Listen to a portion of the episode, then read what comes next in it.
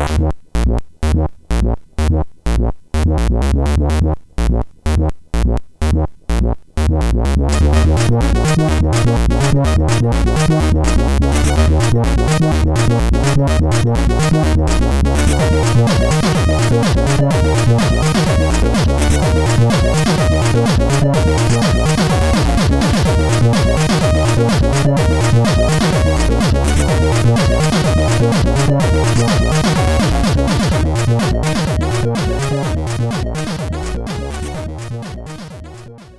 Sziasztok! Ez itt a Checkpoint negyedik évad, 11. adása, összesen pedig a 150 és Töki vagyok, és itt vagyok egy közönség előtt, mert ez megint egy élő felvétel. Annyira jól éreztük magunkat a századikon, hogy úgy gondoltuk a 150-et is közönség előtt vesszük fel.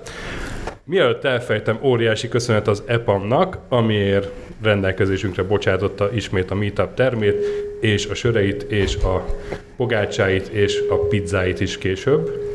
Wow. Bizony, Szóval ez még csak nem is a bizony. te söröd. És hát nagy szeretettel köszöntöm vendégeinket. Engem Először köszönts. is, nem, először Környei Krisztiánt, azaz Krisz, aki a Amigás parádi táboroktól kezdve követte 2018-ig a guru, illetve Hét. Guru, illetve Nyolc. PC guru uh, miért? Karrier, hát ilyen hullámzó bukdácsolását, mert azért, Köszönjük szépen a GameStar mert azért itt, itt, dolgoztak mindenféle emberek ott, Igen. és, és hát azt kell tudni róla, hogy rettenetesen izgul, de, Nem. de mégis elvállalta, hogy, hogy vendég lesz ma, úgyhogy Nem teljesen tudta, hogy miről van szó. majd Beengedtél. elég. úgyhogy- Azt mondtad, eljössz, és utána felültem a vonatra, hogy eljövök, utána mondtad csak azt, hogy vonattal És azt még nem tudja, hogy a végén vetkőzni kell. igen, Úgyhogy, ö, az már menni fog. úgyhogy respect és tisztelet. Köszönöm szépen, szervusztok. Köszönöm az első szóvicset.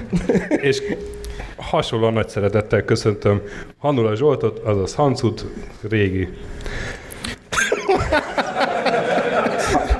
A díjait, mondjad. Régi, régi. emberemet.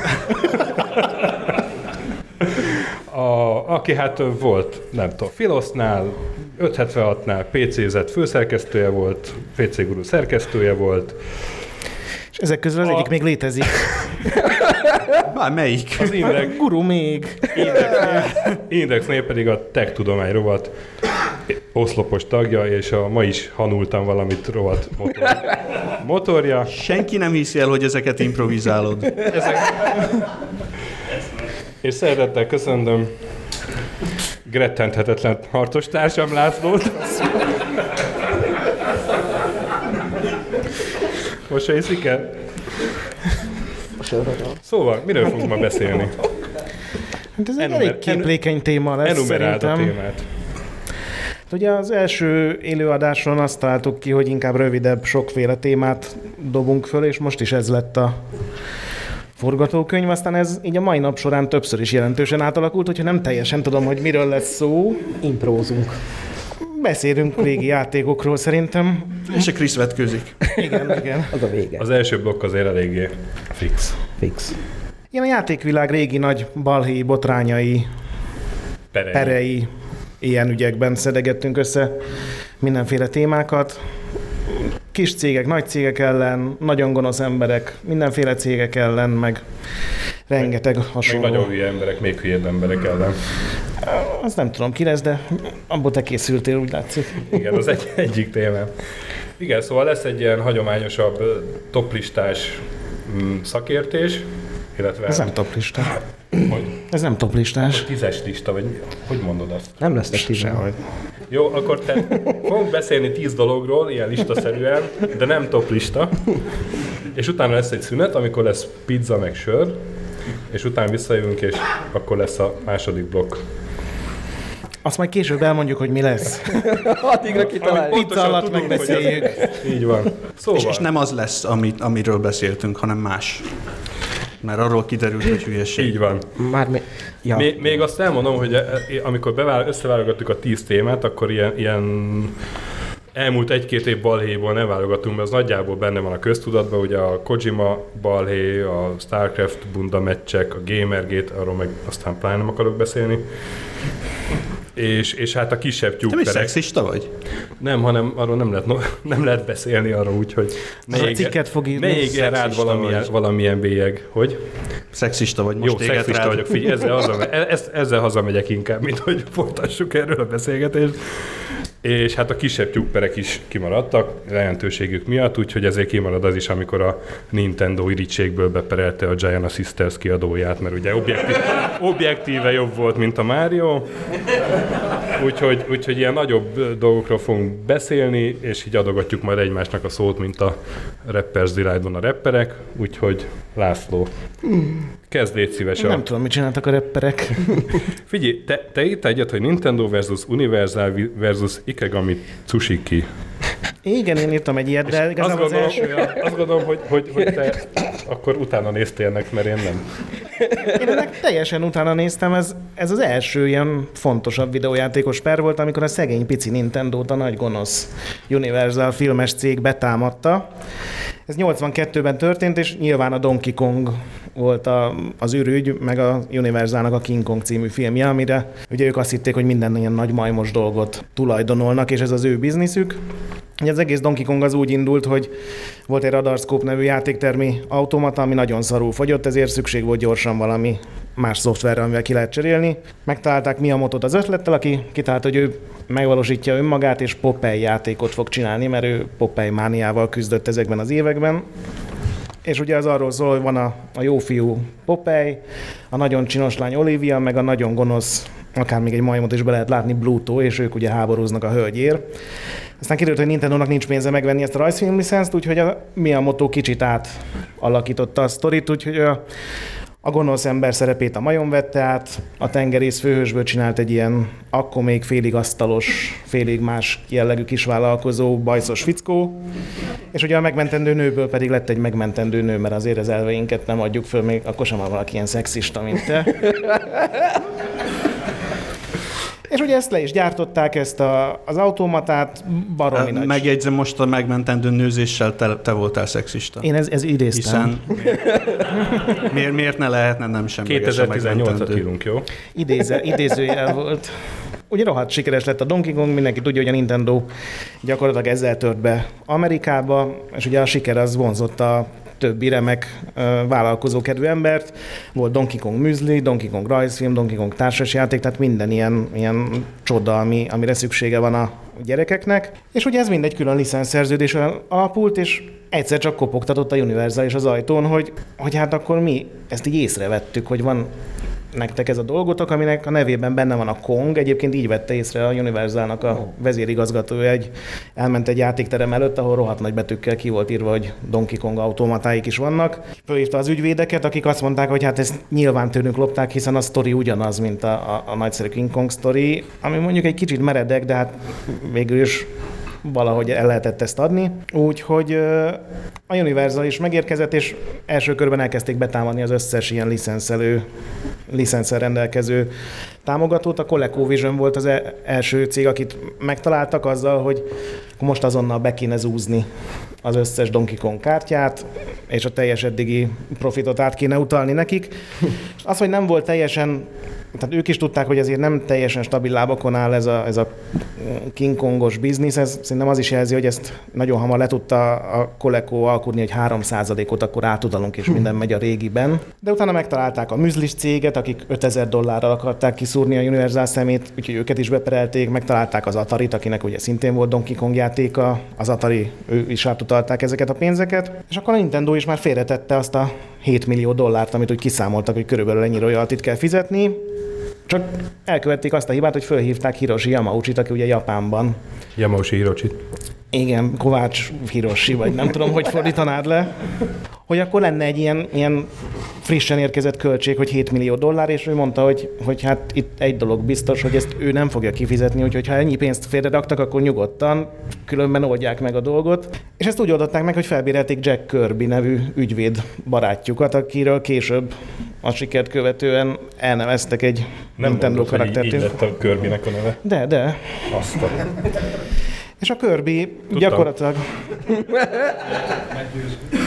elkezdett utána nézni, hogy akkor hogy is áll ez az egész King Kong sztori, meg hogy lett a Donkey Kongnak a neve kitalálva, és akkor elutaztak Japánba, megkeresték Miyamoto-t, aki ugye elmondta ezt a Popeye-es eredet sztorit, meg azzal próbálta őket így, így hitegetni, ami szerintem abszolút nem igaz, hogy Japánban Kongnak hívnak minden nagy majmot. Csak ez egy tök jó érvés, szerintem ezt 82-ben nehéz ellenőrizni így Amerikából hogy éppen a, a, a japán néplélek az, az milyen szlenget használ, és ami még jobb, hogy megtalált egy hat éves pert, amiben pont a Universal bizonyítja azt, hogy a King Kong az, az ugye egy, egy szabadon használható public doménes termék, hiszen ők beperelték az előző King Kong filmet, az eredetit készítő céget, hogy így szedjék el saját maguknak ezt az egész King Kong világot és King Kong univerzumot. Úgyhogy tulajdonképpen a Universalnak semmiféle joga nem volt, csak ott is az ügyvédek úgy gondolták, hogy a nagy cég az bármit megtehet. Tegyük hozzá, hogy akkor éppen nem volt semmilyen King, King Kong film, meg utána Hát 70 valamennyiben 77-ben volt. volt. igen, és ez meg ilyen 80-as évek előtt. Ez 81-82, amiről szó van, úgyhogy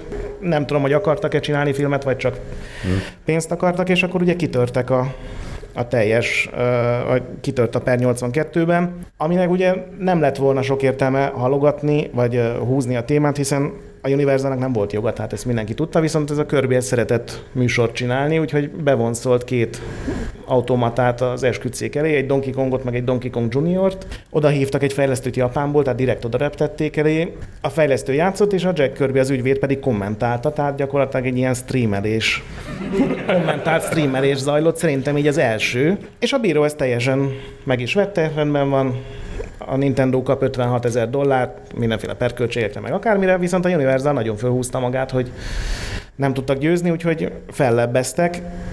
A másodfokú bíróság az gyakorlatilag megismételte az első fokúnak az ítéletét, és plusz 1 millió, 1 millió 800 ezer dollárt ítélt meg a Nintendo-nak. Ebből a Kirby kapott egy Donkey Kong nevű jachtot, és az exkluzív jogokat, a worldwide jogokat a Donkey Kong hajó név használatára.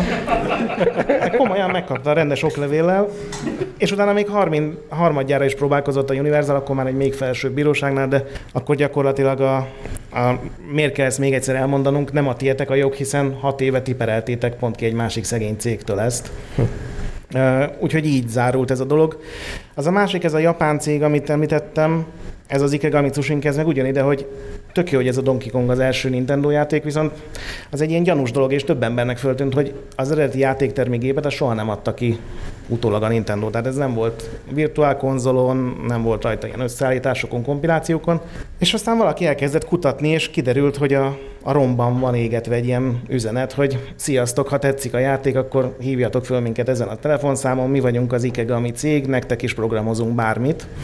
És kiderült, hogy a Nintendo ekkoriban még nem rendelkezett programozókkal, hiszen ilyen mechanikus cégeket, mechanikus gépeket gyártottak elsősorban, úgyhogy kiadták az egész Donkey Kong programozást egy vállalatnak, akik ugye ezt megcsinálták, a Miyamoto-nak a tervei alapján legyártották azt a tízezer alaplapot, vagy nyomtatott áramkört, vagy akármit, amit ugye a gépbe kell rakni.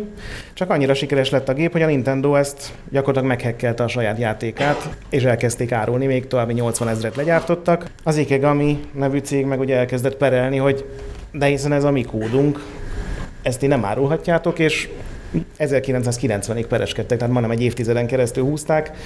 Sosem árulták el, hogy mi lett a vége, de mivel még mindig nem lehet kapni ezt a játékot, ezt szerintem így egyértelmű, hogy nem a Nintendo győzött. Úgyhogy ez a szegény Donkey Kong harcának története. Köszönjük. Köszönjük szépen, László. Na, nagyon szívesen is ki. Kellett volna hozni egy kis pontozó táblácskákat, hogy én egy olyan 9 pontot erre. ez, ez jó hosszú történet volt. Figyelj, egy ilyen Na? Érdekesség per adásidő tekintetében kicsit optimálisabb. Próbálom beosztani. Nem, ez egy na- nagyon jó történet volt. Akiről most én beszélnék, az ugye én jönnék. Igen, és hangosan beszél. Jó, még. Szóval az Derek Smart, és most akkor elsütheted a derékember volt viccedet. Nem gondolom, akartam ilyet elsütni. Biztos volt. Hiszen ez miért adtam hozzá? Nem hiszem, hogy De van olyan, olyan Szóval Derek Smart, aki, aki a 80-as évek végén kezdett programozásba, és egy játékot akart megalkotni a Battle Cruiser 3000 AD-t, és ezt így el is készítette, ugye. Nagyjából, és e körül zajlott minden balhé. Ugyanis ezt a játékot megpróbálta először is kiadni, természetesen, és megkeresett vele pár kiadót. Azt is mondta azonnal, hogy van erre négy kiadója egyszerre. Hát ezek közül az első azonnal dobta a projektet, aztán a második megkapta, nem is tudom milyen néven volt ők már, ott már név sincsen, Intracorp volt az első, azt hiszem, aki felkarolta. Megkapta a második cég, ők is azonnal dobták a játékot, aztán készített egy demót, és ez a demo, ez gyakorlatilag egy ilyen, mm, hát egy open world világot mutatott be, egy űrhajó szimulátorról van szó. Egy nagyon ambíciózus játékot képzelt el egyébként Derek le a kalappal előtte. Gyakorlatilag egy olyan játékot akart, mint most a Star Citizen. Tehát egy ilyen nyitott világú űrhajó szimulátor, amiben leszálltunk majd bolygókra, meg egy 150 fős Az legénység. is hogy elkészült. Ugye? e, ez, e, egyébként e, e kapcsán merült fel a neve nem régiben, hogy e, Perli a Star Citizen készítőjét és Chris Robertset, hogy az ötlet az övé, és egyébként egy e, eszmetlenül unszimpatikus figuráról beszélünk. Gyerekkorában is úgy kezdte, hogy vírusokat készített, ezt így, így be is vallotta, úgyhogy e, nagyon jó fejcsávó. Számítógépes vírusokat. Igen, igen. Köszönjük. Igen, stöki. Hát elképzeltem a kis dereket, hogy pipet Laborban. támadott a pinc, anyu Én pincél. így a közönségben annyi ilyen, ilyen kérdőjelet láttam így a fejek fölött, hogy vírusokat, na hát. Ezt a podcastet így a szakmai hitelességére és pontosságért szeretik sokan. Köszönjük. Igen. Szóval készített egy demót, és a demóban meg nem volt semmi olyan működő dolog, amit ő ígért, ilyen kereskedelem, meg dokkolás, meg semmi olyasmi, ami igazából izgalmasá tette volna ezt a játékot. Ennek ellenére talált egy kiadót, egy harmadikat, aztán egy negyediket is, aki végül a Take-Two lett. És a Take-Two uh, megvásárolta a jogokat, belőtt nagyon sok pénzt, belőtt nagyon sok időt, hogy, hogy ezt a játékot gatyába rázza, de nem, nagyon nem akart készülni ez az ember igazából, folyamatosan csak ígérgetett, és olyan ötletei voltak, amik, amiket nem nagyon lehetett akkoriban megvalósítani. Hát most is, hogyha nézzük a Star Citizen-t, arra is ráköltöttek már 120 millió dollárt, és még sehol nincs az a játék. Van belőle demo. Van belőle egy alfa, így van. Meg hát az is két rész lesz osztva, lesz egy single player rész, meg mindegy, stb. Mindegy, most nem erről foglalkozunk, a Derek Smartról, és jó, gyorsan eladartam. Szóval jött a take és úgy döntötték, úgy döntöttek, hogy ők most ezt kiadják ezt a játékot, annak ellenére, hogy ez, hogy ez rohadtul nincs kész.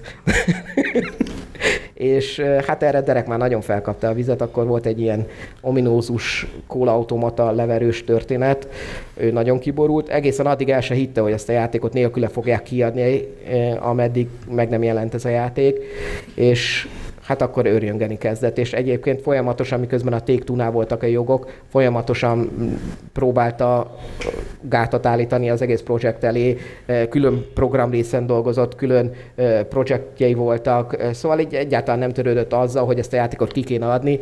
Eh, 90, mikor volt ez? Tehát ez 88-ban elkezdte ezt a játékot, már 7 év eltelt, és azóta nem, nem készült el.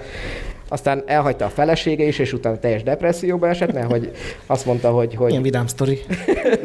azt mondta, hogy azért, mert hogy túl sokat foglalkozott a játékkal, holott a játék meg még mindig nem volt kész, tehát nem is foglalkozott gyakorlatilag a játékkal. Szóval a végén kiadta a Take-Two, de hát egy óriási bukhalmaz volt az egész, nem működött úgy, ahogy van. Gyakorlatilag játszhatatlan volt a játék, és még a játszható is lett volna, mocskosul unalmas és, és repetitív volt, tehát nem volt benne semmi. Aztán Csinált egy ilyen üres elitet, nem? Amiben semmi gyakorlatilag, nem igen, működött. az elit, elit, hogyha játszottatok vele az újja, hát biztos nem. Egy Sea of Thieves az űrben. Igen. Egy No Man's Sky. Szó, szóval ez, az olyasmit kell elképzelni, mint egy ilyen uh, kamionos szimulátor játék, csak hát az űrben. Na, ő... De, Kamionos az űrben. most nem akartam címet mondani, csak hát egész arról szól, hogy utazol benne. Hát mert valóság hű, a méretarányok, meg minden, és csak Mint hát egy a, kamion. az kifi az egészben, csak a sebesség. hát jó, hát, jó, nem játszott, ilyen árut kell szállítani bennük, ebben gazdagot azt meg, és akkor azért hívják így Space Truck Simulatornak, vagy valami hasonlónak. Na szóval ő is valami ismét csinál, Akkor csak még biztos volt rosszabb. is. Ne, ne biztossátok. Senki ne nevessen a stökin. A nép döntött. Az a baj. Szóval, szóval azóta is erről ismert ez az úriember, de hát egyébként a Polygon nemrégiben készített vele interjút, hogy ő, hogy ő milyen jól megy neki most is, és hogy milyen milliómos, meg hogy milyen jól futnak. Csinált is egy másik játékot, ami eszmetlen ronda, meg eszmetlen rossz, valami Universal Combat, vagy mi a túró a neve, és meg most is van egy játék, valami Line of Defense néven, és hát az, az brutálisan csúnya. Az úgy kell elképzelni, mint egy XCOM a 90-es évek vége felé, de még, még most az. XCOM-ot. Én, arra emlékszem, hogy amikor megjelent ez a Battlecruiser, akkor, akkor minden fórumra oda ment, ahol szitták, és, és így egyenként leoltott mindenkit. Igen. Egy óriási troll. Ő, ő lehetett gyakorlatilag az első, első hogy- igazi hogy- troll. I- Mindenhol, mindenhol hogy frémált. fejlesztő oda megy, és, és elkezdi szidnia. E, mielőtt összeültünk, és így utána néztem ennek a fickónak, így egy olyan három órás műsorképe rajzolódott ki előttem, hogy csak róla tudnánk beszélni annyit, mert annyira érdekes figura volt, de hát inkább, inkább addig mi sörözünk nyugodtan. Elfogyott a betű, hazudtam. nagyjából, nagyjából ennyi, hogyha rövidre vágnám. a igen, a, ezek a Flame egyébként valaki Azok archiválta őket így a Nagyon 90-es durván. évek BBS-eiről, és így tényleg személyeskedve mindenkinek elmondta, hogy figyelj, én a take ennyi pénzt kaptam, te így a kommented alapján 15 évesnek tűnsz, úgyhogy sose lesz ennyi pénzed, mint nekem.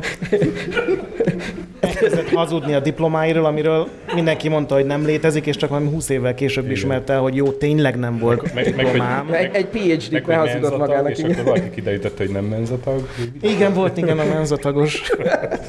és ugye rengetegen gúnyolódtak szegénynek a feleségével, meg azzal a helyzet, és azt, azt valamiért nem viselte olyan jól. Tehát a, A, erre kó- még a így kólaautomatás incidens bár, Valamiért. bármikor felemlegetik, dükitörést kap a fickó. De mi, mit, mit csinált a kólautomatával? összetörte fel. Összetörte. A Take-Two-nál nem. Igen, igen a Take-Two-nál. Akkor kivezették az irodából, és akkor Mi, vissza. mint a Krisz, amikor guru táborban Battlefieldezett kb. Igen. Az ellenfeleim. Csak úgy mondjátok, mint ti még nem törtetek volna össze kólautomat. De most is van saját oldal, és a Kóla Automata incidensről egy ilyen jó 5000 karakteres. Igen. Vannak, vannak ilyen követői, szeretői. Emlékszel, amikor Kolesz, Koleszban nem köszönt a szekrény? Nem. Nem.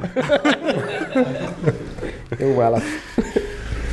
Na, akkor most én mesélek nektek egy olyan balhét, ami az egész játékiparra hatással volt.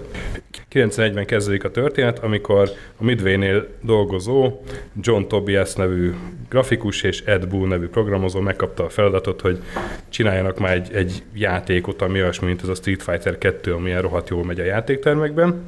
És a Tobias kitalálta, hogy legyenek digitalizált élő szereplők a játékban, és a karaktereknek a sprite azok, azok, azokból épüljenek fel, és egy ilyen tök jó, ö, realisztikus grafikájú verekedős játék legyen. És hát ez lett a Mortal Kombat. És amikor elkezdték ezt tesztelni, akkor, akkor felmerült bennük, hogy de hát mitől lesz ez, ez különlegesebb, mint a Street Fighter 2, és utólag egy interjúban így, így emlékezett vissza Tobias, hogy, hogy hát kell, hogy, hogy annyira ilyen, ilyen, ö, ilyen semmilyen volt a vége, amikor, amikor megölte az egyik karakter a másikat, hogy kellett volna, hogy a végére valami jó felkiáltó jel. Kólaautomata.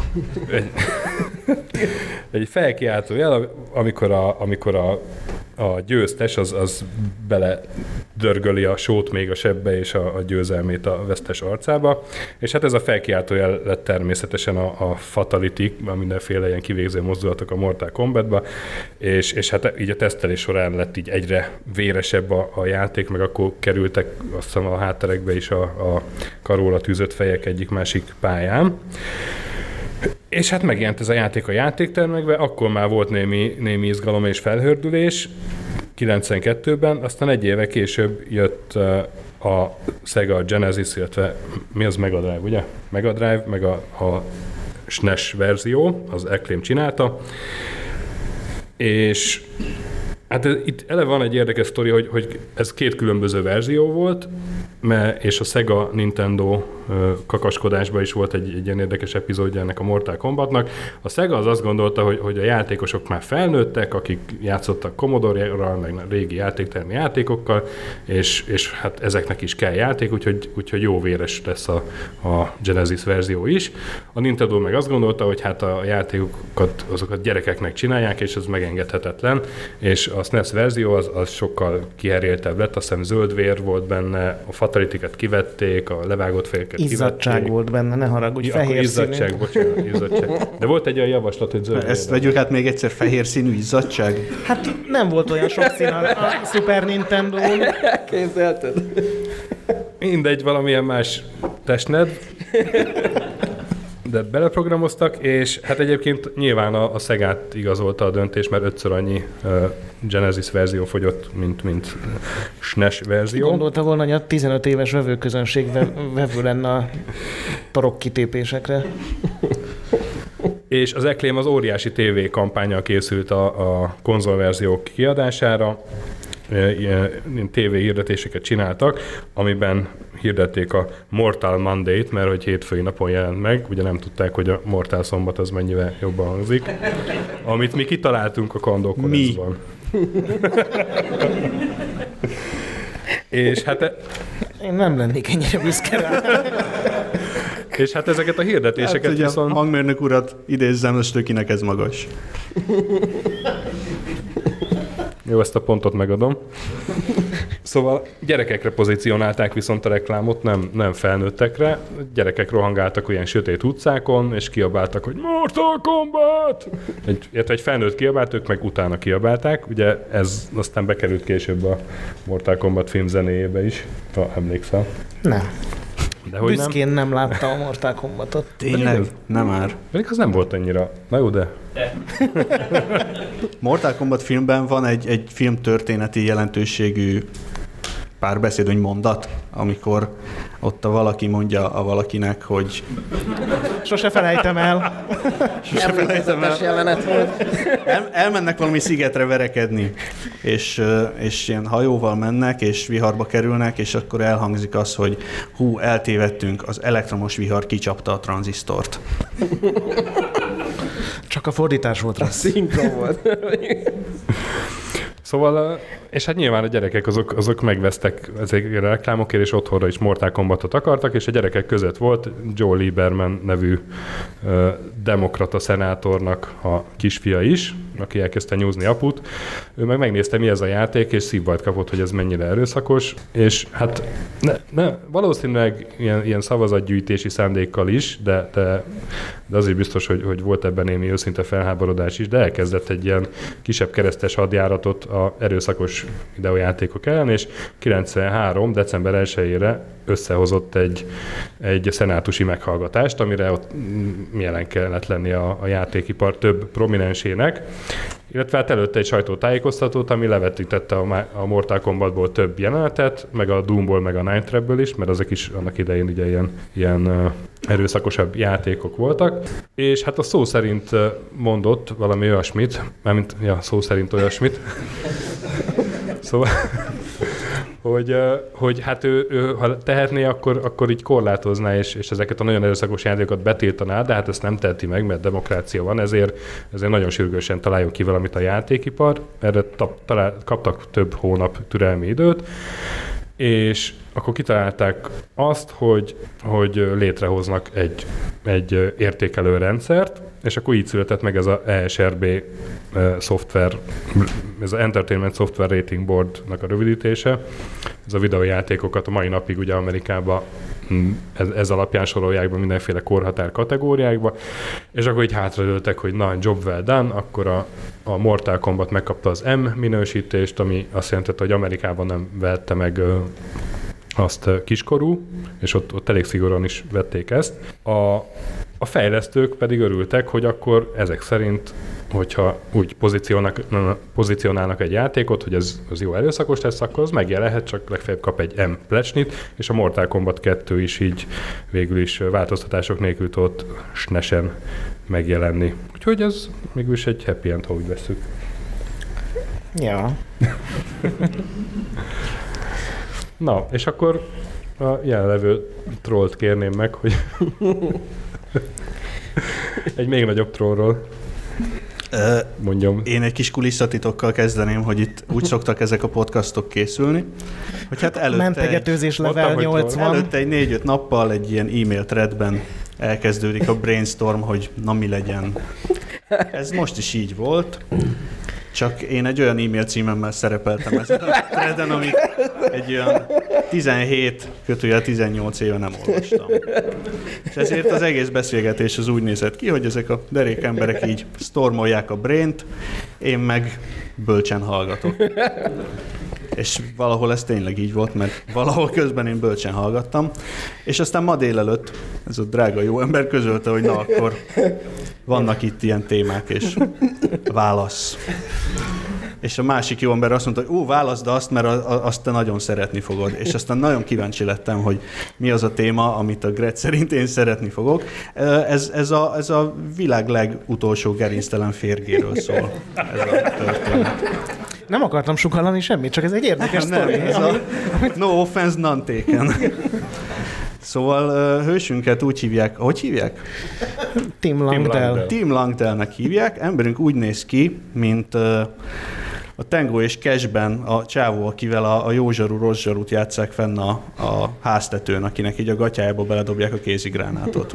Na, amikor a gatyájába beledobják a kézigránátot, akkor, hogyha növesztett volna egy szakát, ilyetében, akkor úgy nézett volna ki. Uh, emberünk egyébként, egy plastikus leírás, ne röhögj. A, addig keresd meg a tableteden, és mutasd meg, és meg Ezt ki fog nem derülni, tudom megkeresni. emberünk egy úgynevezett patent troll, ami ugye azt jelenti, hogy ő ilyen védjegyeket jegyeztet be, védjegyi oltalmat kér dolgokra, és aztán járgus szemmel figyeli az univerzumot, hogy kísérti meg ezeket, és tőlük nagyobb összegű készpénzt követel. Ez egy tényleg létező és nagyon jövedelmező dolog. A Silicon Valley-nak a valamelyik évadában volt egy nagyon vicces rész, ami ilyesmiről szólt. Nem? Ja. Na. uh, emberünk azt jegyeztette be, azt az angol szót, hogy edge. Edge az ugye a, a, a pengének az élét jelenti, vagy valaminek így a, a, a peremét, átvitt értelemben is, meg a szószoros értelmében is.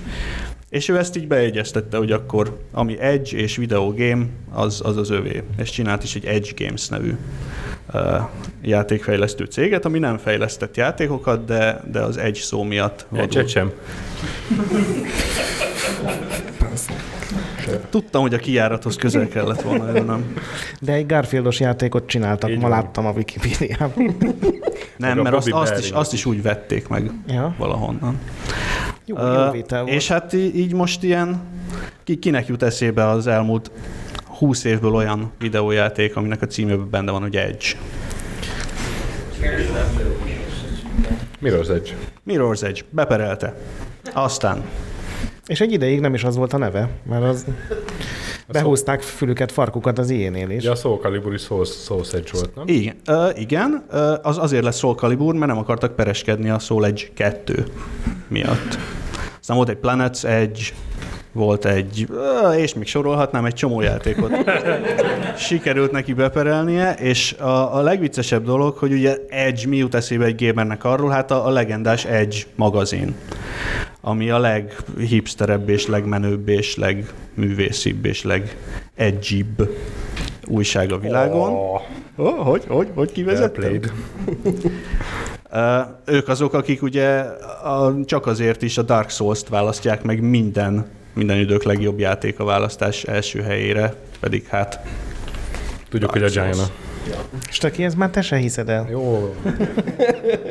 nem, tehát a Dark Souls-t megválasztani minden idők legjobb játékának az olyan, mint a minden idők legjobb filmjének a Pacific Rim-et választanád. Nem. Ami így van egyébként, és az utolsó csepp véremig képes vagyok védeni ezt az álláspontot, de azért mégis Ezt nem olyan... ugye? Ne. Nem, ezt, ezt vág ki, mert ez... Lényeg, hogy beperelte az Edge-et, mert hogy az Edge-et azt ő találta ki, és ott követte el a hibát, hogy még azt is kijelentette, hogy az Edge-nek a logóját azt eredetileg ő rajzolt. Az Edge-nek a logója nem tudom így, kinek a lelki személy előtt jelenik meg. Hát az ugye egy ilyen Edge felirat, csak az E betűkben a kis vízszintes vonalak így odébb vannak lökve egy kicsit balra. És hát a bíróság előtt ő bemutatott egy floppy lemezt, hogy ez eh, 1991-ből származik, az Edge az 93-ban indult, és ezen a floppy lemezen ott van a 91-es keltezésű képfájlban az ő alkotása, az Edge logó, tehát ez bizonyítja, hogy tőle loptak. Ezt a védelem képviselője átvette, megvizsgálta, majd közölte, hogy Windows 95-tel lett formázva a floppy. és, és így aztán elbukta az Edge elleni pert, szerencsétlen. És utána az egyetlen játék, aminél ő neki tényleg sikerült sikereket elérnie, nem fogjátok kitalálni, az Edge volt a címe egy iOS-es játék, amit, amit levetetett az App Store-ból, aztán visszakerült, aztán megint levetetett, aztán megint visszakerült, aztán valami 25%-os royaltit kért érte, azt nem fizették ki, akkor megint levették, megint visszatették, és ezt addig játszották, amíg végül egy kaliforniai bíró megunta az egészet, és elvette tőle az Edge szóra kiadott védjegyet. Nem érdemled meg. és, és akkor nincs már Edge fándja. Na. Erről beszélek, erről beszélek ez, minden adásban. Ez, ez most, ez a kínos csend, ezzel kell büntetni. Nem, ez olyan, mint a te mondtad volna. Nem, nem, ez annál egy kicsit rosszabb. Csak egy kicsit. De egyébként ez a fickó még olyanokat is kért a játékokban, amit, hogy visszaengedj őket az ilyen boltokba, pont ez az Edge-es mobil játék, hogy legyen egy alcím, amit ő mond meg, meg hogy az ő logója szerepeljen a fejlesztő logója helyett. Tehát voltak ilyen enyhén irreális elvárásai. De ez tök jogos, nem? Végül is. De mondjuk ennyi, ennyi észszel beegyeztethette volna az A betűt. Ja, vagy a de.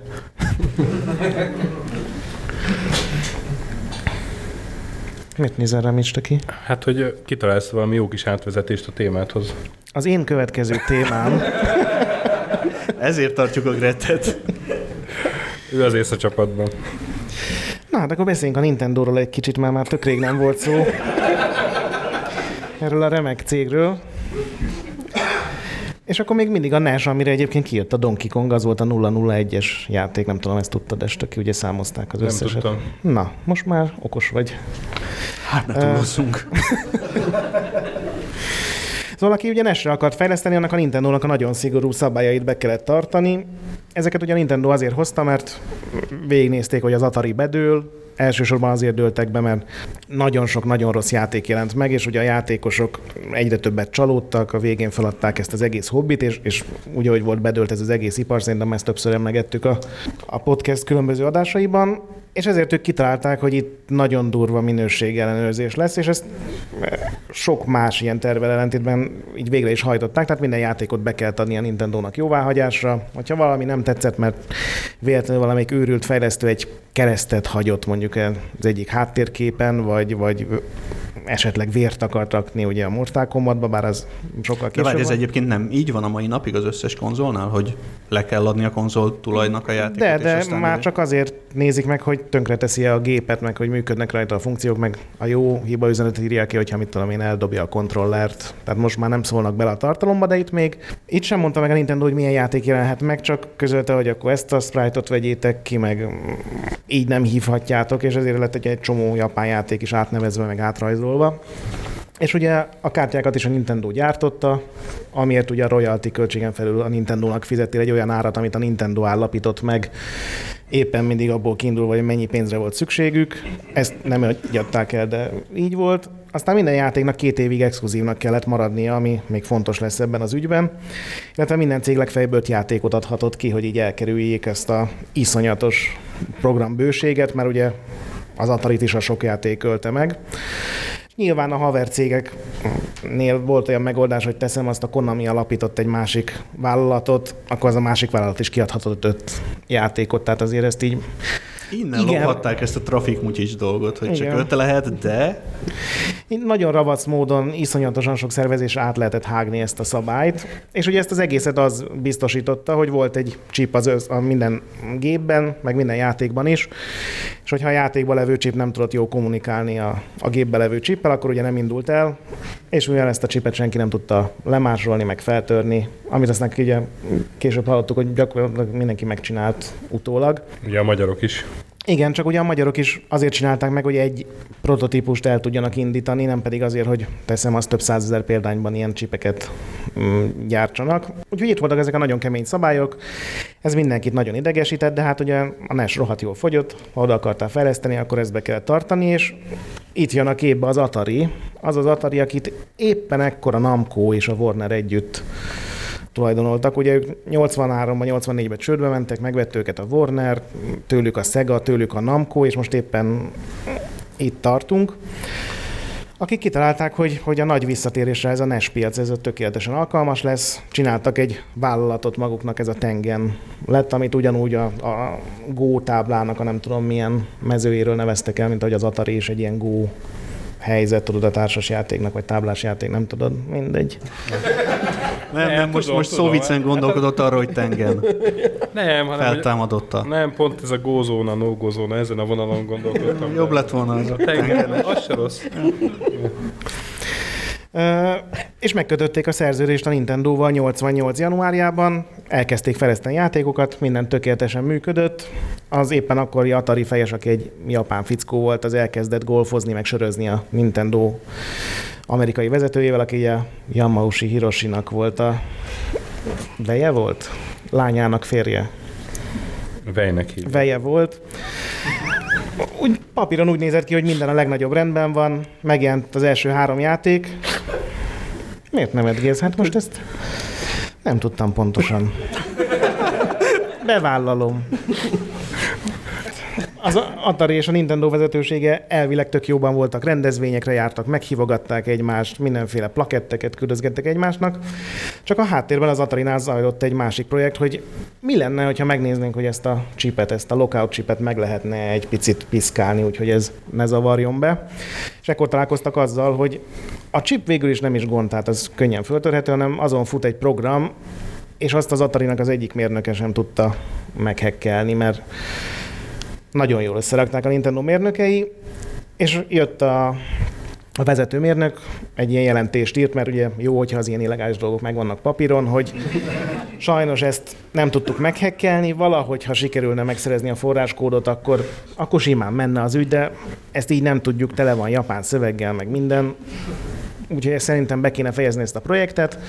Innen átkerült az ügyvédekhez a dolog, akik viszont úgy gondolták, hogy mindennek van egy ilyen egy kis kapuja. Itt például azt találták meg, hogy az ilyen szabványbejegyzéseket, vagy nem tudom pontosan, hogy a szoftvereket hogy védik le, mm, védjegy, vagy szabvány, vagy csak ki segíts ki, te vagy a professzionális index szerkesztő. Semmi, csak nekem is eszembe jutott egy vicces dolog. Nézd, Hanzol beosztottam, úgyhogy majd ő kisegít. A tech robotot hallottátok. Szóval egy ilyen dolog nevezzük Bélának. Nevezzük védjegynek, mondjuk. Tehát ezeket ugye meg lehet nézni az amerikai védjegyügyi hivatalnál. Csak nem lehet ezeket lemásolni, nem lehet kivenni, még jegyzeteket sem lehet készíteni. Viszont, hogyha valamilyen pernek a tárgya az adott program, vagy bármilyen más levédett dolog, akkor ugye a törvény lehetővé teszi, hogy ezt mind a két fél teljes egészében meg tudja vizsgálni. Így nem akarták beperelni a Nintendo-t, mert az még nem volt egy olyan, olyan jó döntés, viszont kitalálták az ügyvédek, hogy írunk egy papírt, hogy bepereltük a Nintendo-t. Ezt oda viszik a védjegyügyi hatósághoz, és már is vihetik ki a forráskódot, és ez ki tudja, miért ez sikerült ez az ilyen Looney Tunes-os terv, hogy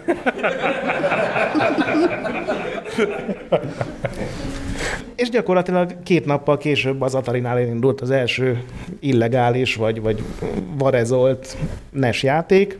De úgy gondolták még így is, hogy oké, ezt meg tudjuk csinálni, de ebből valószínűleg nagyon nagy balhé lenne, úgyhogy ezt nem engedhetjük meg magunknak, még ez a Tengen cég, ez viszonylag kicsi, az Atari-nak a rossz hírnevét nem kéne rontani még jobban, hát ha maradt még belőle valamennyi. Viszont ekkor következett be 1988-ban egy ilyen chip hiány, ami azt jelentette, hogy egyszerűen a világon a, az összes ilyen chipgyártó cégnek le kellett állítania vagy lassítania a termelést.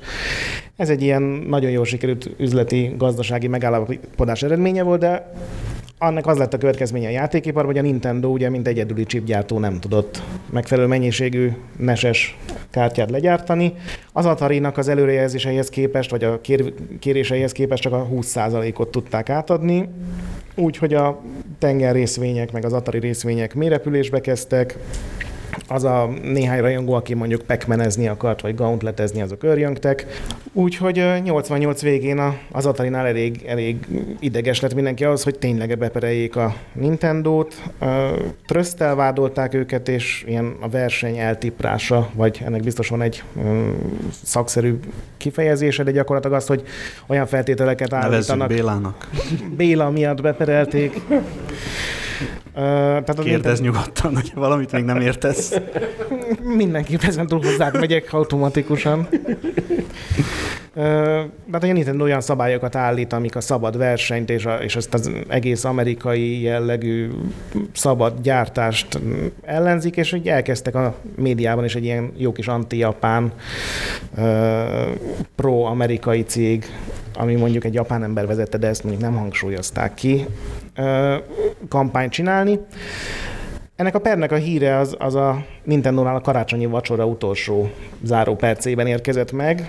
Először felhívta ugye a kedves Vej apósát, aki nem örült egyrészt, hogy Japánban éjszaka lévén mi a halál és zavarják, másrészt megint egy rossz hírrel jött a kedves mm, Veje, hogy itt most beperelték őket, és valószínűleg nagy gond lesz.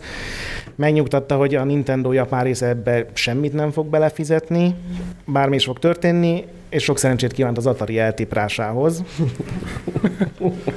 A második telefonhívás az ugye az Atari vezetőihez ment, akivel a kedves Vej annyit golfozott, meg vacsorázott, aki közölte ilyen, szerintem valami díjat kellett volna neki adni, ilyen nagyon drámaian majdnem elsírta magát állítólag, hogy nem akartuk beperelni a Nintendo-t, ez abszolút eszünkbe se volt, de ez van. Viszont hajlandó bármikor visszavonni a pert, és ez csak egyetlen egy icipici apróságra lenne szüksége, hogy akkor rájuk ne vonatkozzon a semmilyen szabály, ami az összes többi cégre, tehát hagyjártsanak ők maguk saját kártyákat, árulják annyi pénzért, amennyit ér akarják, annyi játékot, amennyit akarnak, és azokban a Nintendo ne szóljon bele. Nyilván a Nintendo nemet mondott, elkezdődött az egész pereskedés, ugye ez is több hónapon, több éven keresztül húzódott, volt több forduló. Ami számomra tök érdekes volt, hogy az egész perben sehol nem került elő még egyszer, hogy teljesen illegálisan szerezték meg ezt a forráskódot, hanem az egész arra épült föl, hogy az Atari azt mondta, hogy ők nem másolták ezt a kódot, hanem megnézték az eredetit, és az alapján újraírták a saját fejlesztői. A Nintendo meg közölte, hogy de miért raktak bele japán kommenteket például, hogy ezt nem teljesen értik. Először a bíró úgy ítélkezett, hogy a Nintendo-nak van igaza, tulajdonképpen mindenben, úgyhogy betiltotta a Tengen játékoknak a gyártását, árusítását. A Tengen természetesen fellebbezett, és azzal a, én általában megint csak nagyon furcsát ilyen érvet használták, hogy rendben, ezt most elcsesztük, de ha ez az ítéletet végrehajtják, akkor Tengen csődbe fog menni, és 39 keményen dolgozó amerikai ember állása fog megszűnni. És a bíró valószínűleg egy valami rokona nemrég Veje? akár a veje nemrég elvesztette az állását, mert ezt itt teljesen megette, és azt mondta, hogy akkor tényleg ne hajtsuk végre, ez, ez nagyon kegyetlen dolog lenne, menjen minden tovább. Úgyhogy a pereskedés az egészen 1992-ig elhúzódott, mert ugye a Nintendo ennek nem örült. 1992-ben a Tengent végleg eltiltották a NES játékok publikálásától. Annyira nem hatotta meg őket, mert már egy éve a SNES Igen. a piacon volt, úgyhogy tulajdonképpen ilyen következmények nélkül lehetett a Nintendo-nak megcibálni a bajszát. Nagyon szépen Kössát, kössát, stöki. Bajuszról feladtam. A bajuszról a szélkére? A bajuszról jut eszembe, Krisz. Beszélj egy kicsit a szélkéről? Straight Uha. Hát itt már beszéltünk ugye. De a- milyen szerencsé, hogy pont a bajusszal fejezte be, mert egyébként ki tudja, miről kéne most beszélned. Erőszakos videójátékok. Ugye már beszéltél erről, meg Mortal Kombatról, meg mindenféle véres cuccról. Úgyhogy ez a Trill Kill, ez egy olyan játék, ami gyakorlatilag el is készült, meg nem is, mert hát 1990 környékén már teljesen kész volt, azelőtt kezdték el fejleszteni a PlayStation 1 érában, amikor hát a Mortal Kombat már éppen lecsendülőben volt, de hát egy nagyon véres játéknak tartották, és ez a Trail Kill, ez még ezt is igyekezett felülmúlni brutalitásban, vérességben, mindenben. Hát és ez lett a szerencsétlensége is, úgyhogy egy olyan játék lett, ami, ami bár volt kiadója, hát először a Virgin Interactive, de őt 98-ban ö, felvásárolta az EA, és így az EA-hez kerültek a jogok, és az EA azt mondta, hogy ez, ez, ez egy olyan erőszakos játék, hogy ezt semmiképpen nem adjuk ki. Nem tudom, Gret, biztos láttál belőle jeleneteket, lehet, hogy is. Hát, Én nem hiszem, hogy stöki látott belőle. Megnéztem ma a YouTube-on. na, Én játszottam és vele. hogy tetszett? A- a- a- Tényleg? A beat slap kifejezés keltette fel az... Igen. Ugye magyarul csícskalángos. Van ilyen magyar Van szó? ilyen magyar szó. A manzár. Na, mutasd meg neki. Hogy adod? Ez a játékot, ez igazából ilyen teljesen, van még a vicces erőszak, ugye a Mortal Kombatban nagyon vicces dolgokat lehet csinálni, de itt ilyen vak, latex ruhás nővérek. Szerintem a kivitelezés is rontott ezen, ugye, mert a Mortal Kombat még 2 d volt, de ez már egy 3 d játék volt, tehát egy 3 d szobában játszódott az egész, és az volt a lényeg, hogy négyen küzdöttek egymás ellen, és volt egy ilyen kill meter nevű valami dolog, ami hogyha megtelt, akkor ki lehetett végezni az egyik játékost a négy közül, el kellett kapni, és akkor volt valami kivégzés animáció. Tíz karakter volt benne, de hát mindegyik úgy nézett ki, meg olyan stílusa volt, hogy az így tényleg egészen ö, nevetségesen butának tűntek. Ö, Volt egy ilyen óriás gorilla, meg, meg ö, egy ilyen Volt valami hogy hívták, is. Csaj, meg láncos csávó, mindegy, szóval ilyen csupa nyomi Volt karakter. a szexi könyvtáros arhetipus is. Igen, az Aki is. azt hiszem vámpír volt, vagy... Tehát így megpróbáltak minden karakterbe legalább három-négy ilyen klisét beleszűni, hogy az majd menő lesz. Beírod YouTube-ba, hogy thrill, thrill kill, és akkor a, a kivégzés animációk lesznek az elsők, hát és azok is ilyen eléggé butácskák voltak. Hát a Nem, nagyon, majd- nagyon brutálisak voltak. Nagyon brutális, igen, ahogy a három darab háromszög lerepül, meg négy darab vérfolt plöccsen három felé. Isten, három darab háromszög, én ezt nem bírom idegenkkel. Piros volt az egyik oldala, és akkor húha, ott kilátszott valami csondarab, de az csak egy fehér pixel volt. Mindegy, hát úgy döntöttek, hogy, hogy az, az nagyon véres, és ezt nem lehet kiadni, és akkor a fejlesztők egy, egy idő után ezt a játékot odaadták egy csapatnak, fejezzék be, akik meg is tették ezt, és így ingyenesen elérhetővé tették. Igazából ez a motor, ami a játék alatt futott, utána még feltűnt egy-két másik, másik játékban is, de, de a Trill Kill az valahogy úgy, úgy maradt meg az emlékeiben a, a nagyon sok gamernek, hogy ez egy olyan játék, ami eszmetlen jó volt, és nagy kár, hogy nem jelent meg, de hát így visszanézve szerintem egy ott van nagy kakkancs. Mindenki új szavakat tanul ma. Hány évig írtál teszteket a PC guruban? Az a pro kontránál van mindig. Ez most felszólító módban egy igen vagy egy főnév, mert Én azt szeretném Jelző. azért elmondani, hogy a, a Thrill Kill, amikor ugye átalakították, akkor egy Wutan klános, rapperes, verekedős játékként jelent meg, aminél kevés rosszabb ötletet tudok elképzelni. Volt valami Sekilóniles akciójáték. Nem? Volt. Most már van egy Sekironiles uh, IRPG is, amiben neki kell megmenteni a világot. Shaq Gaiden. Ha, Általában nagyon vicces, mert meg annyi dolog jut eszembe. Már hogy hogy segfú azért. Na de. Na, de.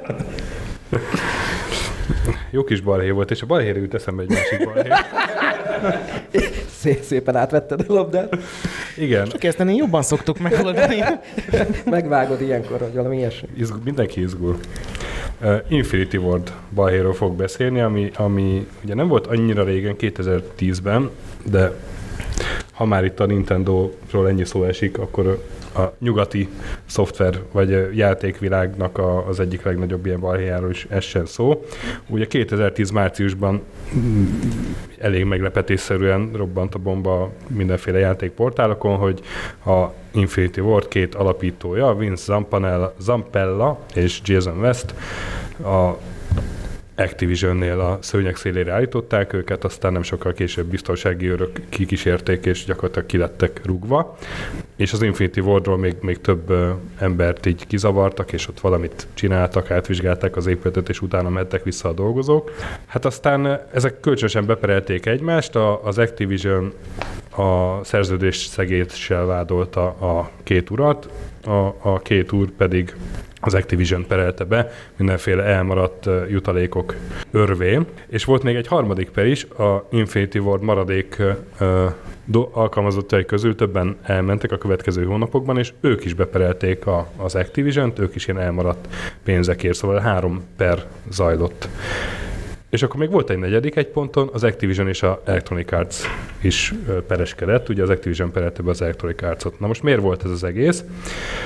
Ezt mai napig nem tudni száz százalékig biztosan, csak egy ilyen, egy ilyen valószínű forgatókönyv körvonalazódott a bíróságon, hogy hát egyrészt ezek a, a Infinity Ward vezetők nem voltak túl elégedettek azzal, ugye ők a Call of Duty sorozatot fejlesztették, hogy milyen lélektelen folytatásokban van beerőszakolva ez a jó kis Call of Duty brand, és ők egy új stúdió alapításán gondolkodtak.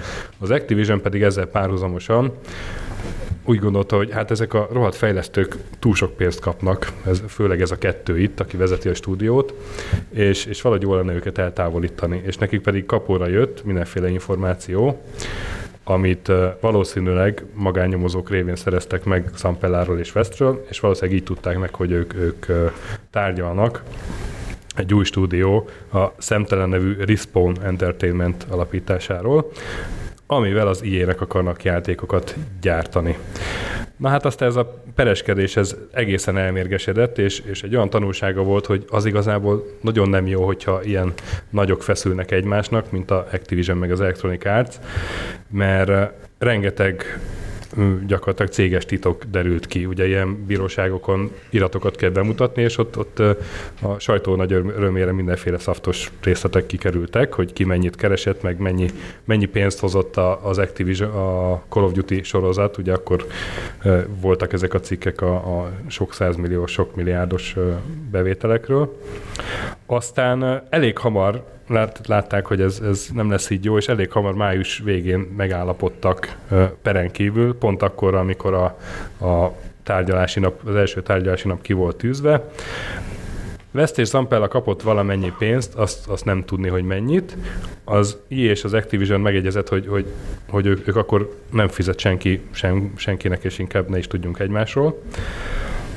A Infinity Ward alkalmazottak, ők pedig 42 millió dollárt kaptak. Az, az a per az, az lezajlott ítélettel, és az ítélet 42 millió dollár ítélt meg nekik az Activision-től. Ők ezzel nem voltak túl elégedettek, mert 54 milliót akartak, illetve további 75 kötőjel 125 milliót mindenféle kártérítésként, tehát ennél sokkal kevesebbet kaptak lehetett ezt úgy értelmezni, meg voltak ilyen úgy cikkek, újságcikkek, amik úgy értelmezték, hogy hát ők megnyerték mégis ezt a csatát, és 42 millió dollárt kaptak, de, de hogy a háborút azt a Activision nyerte meg, meg Bobby Kotick, az is biztos, mert a, a következő három Call of Duty, ami ugye már nélkülük készült, az mindegyik egy milliárd dollár fölött termelt bevételt, az Activision részvényei pedig ez alatt az idő alatt 30%-kal nőttek, úgyhogy nem nagyon hatotta meg őket ez a balhé.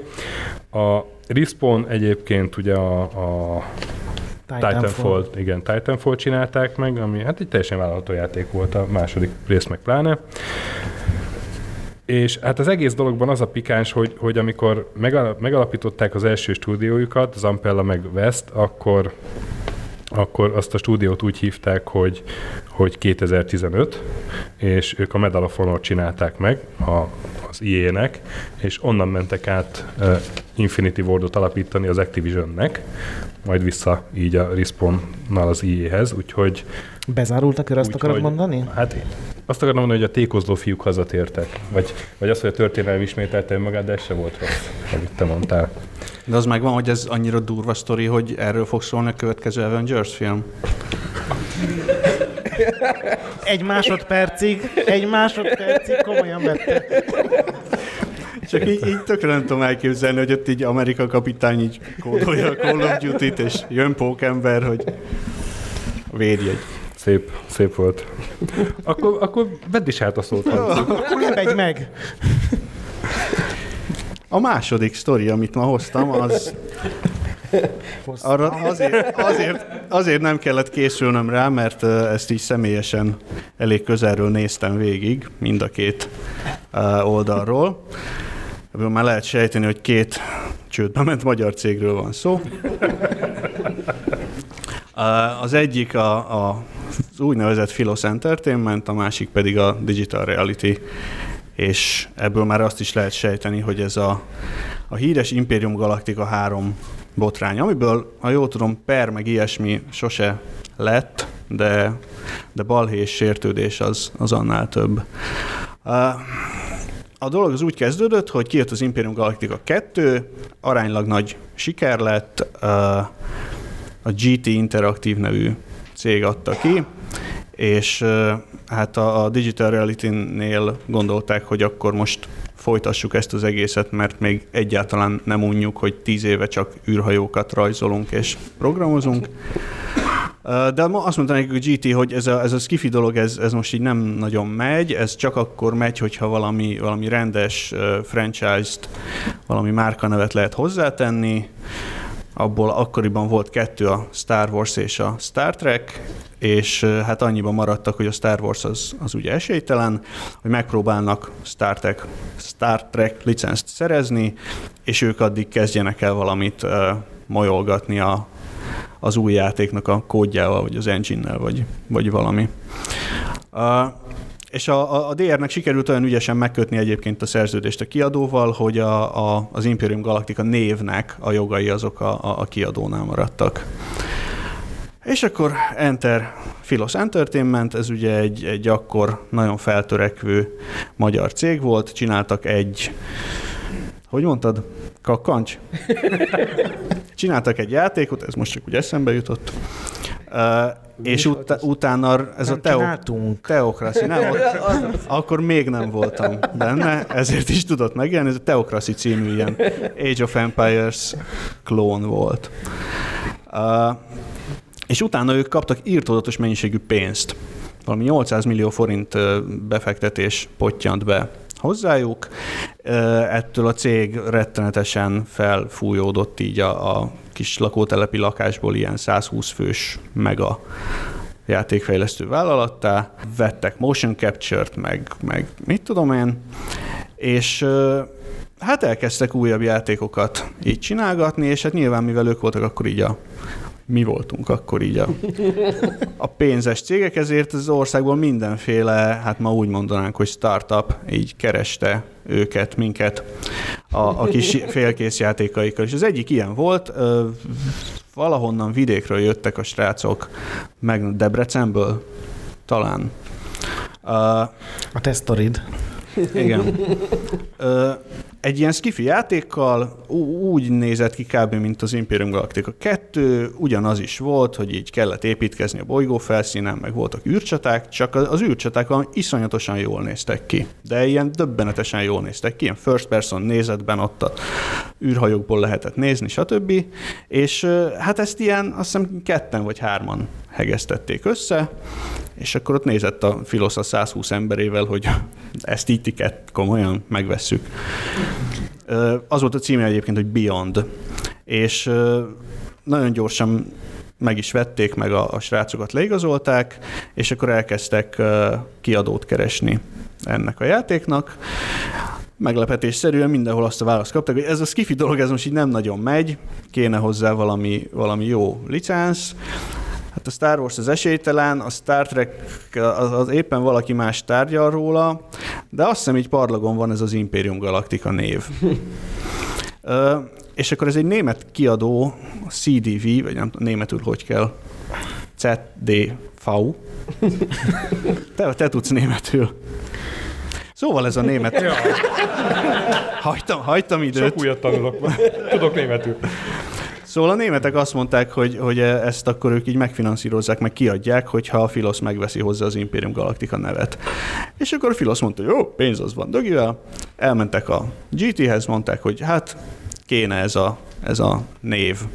Mondta a GT, hogy jó, hát mi úgyse akarunk nagyon mit kezdeni vele, meg se kérdezték a egyébként négy-öt utcával odébb lakó Digital reality hogy ezt így nem bánják-e, és, és odatták a, a Filosznak az Imperium Galactica név jogait, úgy emlékszem, bár ez, lehet, ez, ez igazából csak ilyen céges plegykák szintjén ment, hogy ez 100 ezer dollár volt, amit így, így zsebből te akkor melyik cégnél voltál ebben az időben? E- ekkor még a Filosnál voltam, és akkor ott ezt a Beyond című ilyen játék demót e- elkezdtük Imperium Galactica 3 címen úgy megpróbálni véglegesre pofozni. A Digital Reality e- ezt így, így konkrétan az újságból tudta meg, hogy más folytatja az ő játékukat, és, és nem olyan nagyon örültek neki főleg azután nem, hogy a, Star Trek-es díjük az így összeomlott, és akkor ott álltak egy, egy szintén félkész űrhajós játékkal, két nagy sikerű űrhajós játék után, de a címet már a szomszéd vitte a maga űrhajós játékához. És akkor ott, ott rettenetes anyázások és sértődések voltak, míg nem a, a végén a, a DR saját játékát átnevezte, ugye ezt, mint tudjuk, hegemóniára, amit azt viszont szerintem senki nem tudja, hogy miért ilyen hegemóniának írták, és nem csak így simán egy e betűvel. És az el is készült, ki is adták, nem is lett olyan nagy siker, viszont időközben a, a Filosznál hát elfogyott a rettentő sok zsé, ezzel párhuzamosan, mikor már így nem nagyon voltak fizetések, akkor így elpárologtak az emberek is. Én ekkor mentem át a DR-hez, mert ott, ott volt fizetés. És akkor kiderült a Filosznál, hogy ők meg olyan okosan kötötték meg a, a szerződést, hogy tulajdonképpen nem megvették a, a nevet, hanem csak egy adott időszakra bérelték. Kibérelték. Igen. És hogyha nem készül el a, a játék X idő alatt, akkor, akkor így kidobták a 100 ezer dollárt, és, és ennyi. És hát mivel nem maradt ember, aki befejezze a játékot, ezért lejártak a névnek a jogai, az szépen visszaszállt az eredeti tulajdonosára, aki iszonyúan jól járt, mert igazából nem csinált semmit, és úgy keresett 100 ezer dollárt. A Digital Realty jól megszívta, mert a, a régi jó márka nevük nélkül voltak kénytelenek kiadni az új játékukat. A Filoszból pedig aztán kivált, így dezertált a a, a, a Beyond per Imperium Galactica 3 fejlesztő csapata.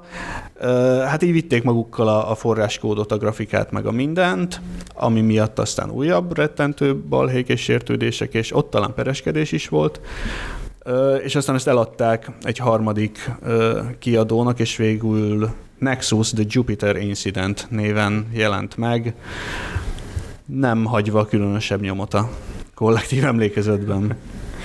Te akkor is filoszos voltál, amikor a BSA jött, vagy akkor még nem? Akkor én egy olyan, olyan két hete voltam kb. a filosznál. Tehát, hogy így, így reggel így, így bementem a céghez, és akkor mögöttem megjöttek a rendőrök. És akkor mondták, hogy mondták, hogy akkor most itt razzia van, és hát elvitték az összes gépet az összes számítógépet, mondván, hogy, hogy ezeken van ez a 3D stúdió. És hát valóban az volt, de ennek ellenére olyan gépeket is elvittek, amin nem volt se 3D stúdió, se semmi. Tehát elvitték az egeret is, hogy hát ha azon is 3D stúdió van, meg, meg mindent. És hát ott, mint kiderült, tulajdonképpen valami jó akarónak a jó akarója nyomta fel így a, a filoszt, hogy mert akkoriban nyilván mindenhol minden varezból volt, de mivel ez, ez nem csak az én érkezésemmel, hanem a 800 millió forint érkezésével is nagyjából egyszerre történt, ezért így, így másnap vettek új gépeket. Azt nem tudom, hogy 3D stúdiót is vettek el hozzá, de és ott egy, egy csomó embernek így a, a, a céghez bevitt saját gépeit is, szegény Lajosnak, Vargatomnak a vadonatúj és több havi fizetéséből, hát akkor még volt összerakott gépét, azt hiszem egyszerűen sem sikerült bekapcsolnia, mert jött, jött így a polisz és elvitte. És azt hiszem sose adták vissza. Vagy lehet, hogy mire visszaadták, addigra már így, így csak levélnehezéknek voltak jók. Szóval ezek a filoszos évek, ezek ilyen vidámak voltak. Gret, valami jó upbeat sztorit gyorsan. Lesz benne latex maszk és McDonald's, mit szólsz? Már nem lehet rossz. Akkor irány megint Japán, de most nem lesz Nintendo, megígérem. Viszont verekedős játék lesz, arról már ugye többször is volt szó, ez a, a Karate Champ nevű játéktermékgép, amit a Data East adott ki 84-ben. Ez volt az egyik első ilyen viszonylag élvezhető, ma már nyilván korlátozottan verekedős játék. Nevéből kiindulva könnyen megtippelhető, hogy ugye karatézó karaktereket kellett irányítani, rendes verseny szabályok alapján ment a pontozás, tehát nem voltak életerőcsíkok, meg ilyesmi. Egyébként most, most meg lehet figyelni, hogy ott lüktet az ér a homlokán, az azért van, mert így fogja vissza, hogy ne mondd azt, hogy karakter, ne mondd azt, hogy karakter. hogy karatézó karak, na mindegy. Másodszor. Bocsánatot kérek a megszakításért. Ajaj. Nem ezt a minőséget szoktuk meg a vendégeinktől. De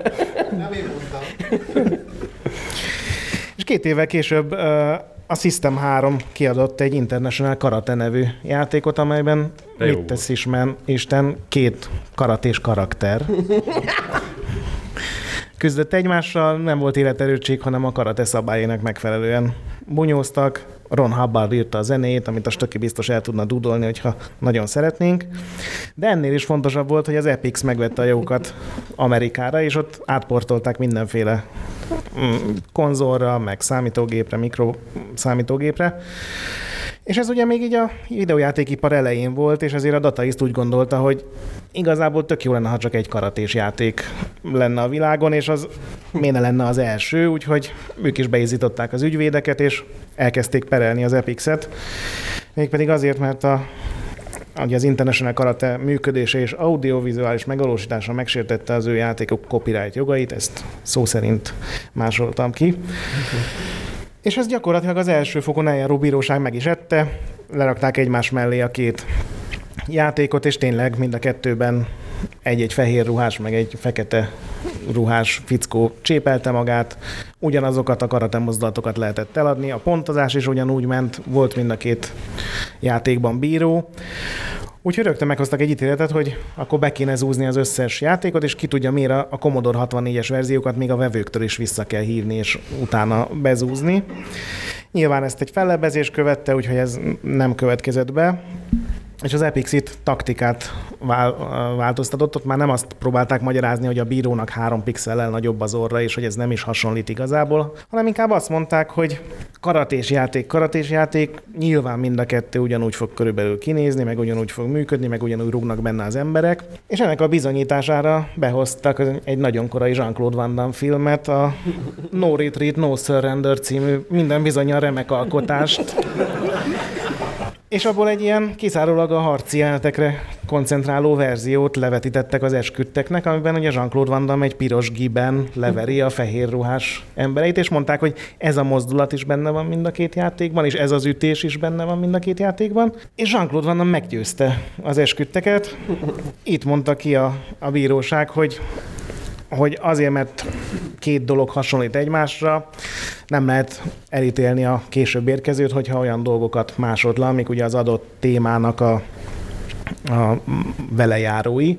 És ez az ítélet ez rendkívül fontos lett. Például, amikor a McDonald's egy Halloweeni latex maszkot készített, nem tudom hány, egy évtizeddel később, amire egy másik, egy, egy latex maszk készítő úriember beperelte őket, mondván, hogy ezt ő találta ki, hogy Halloweenkor legyenek ilyen maszkok, akkor a McDonald's előhozta ezt a International Karate végzést, hogy de hát itt van a precedens, hogy... Azt hittem Jean-Claude.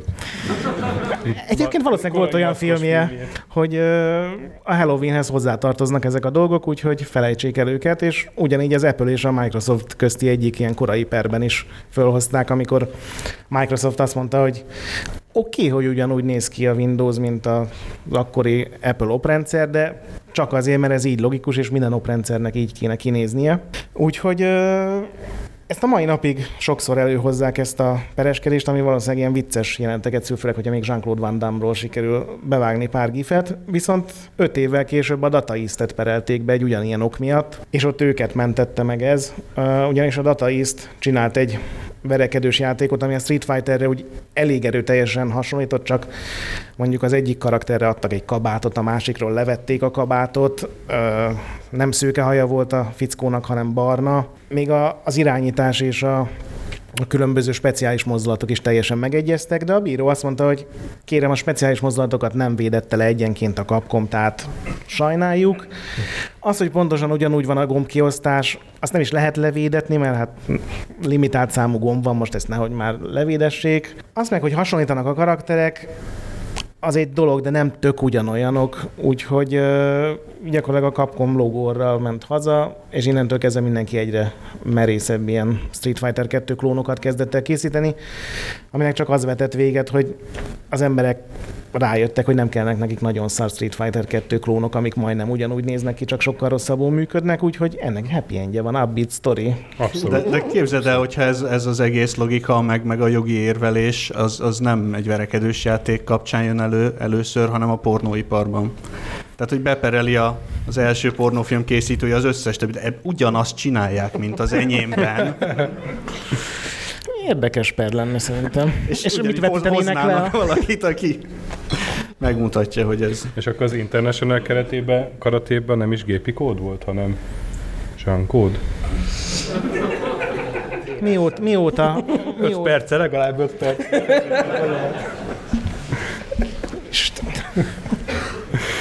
Na jó.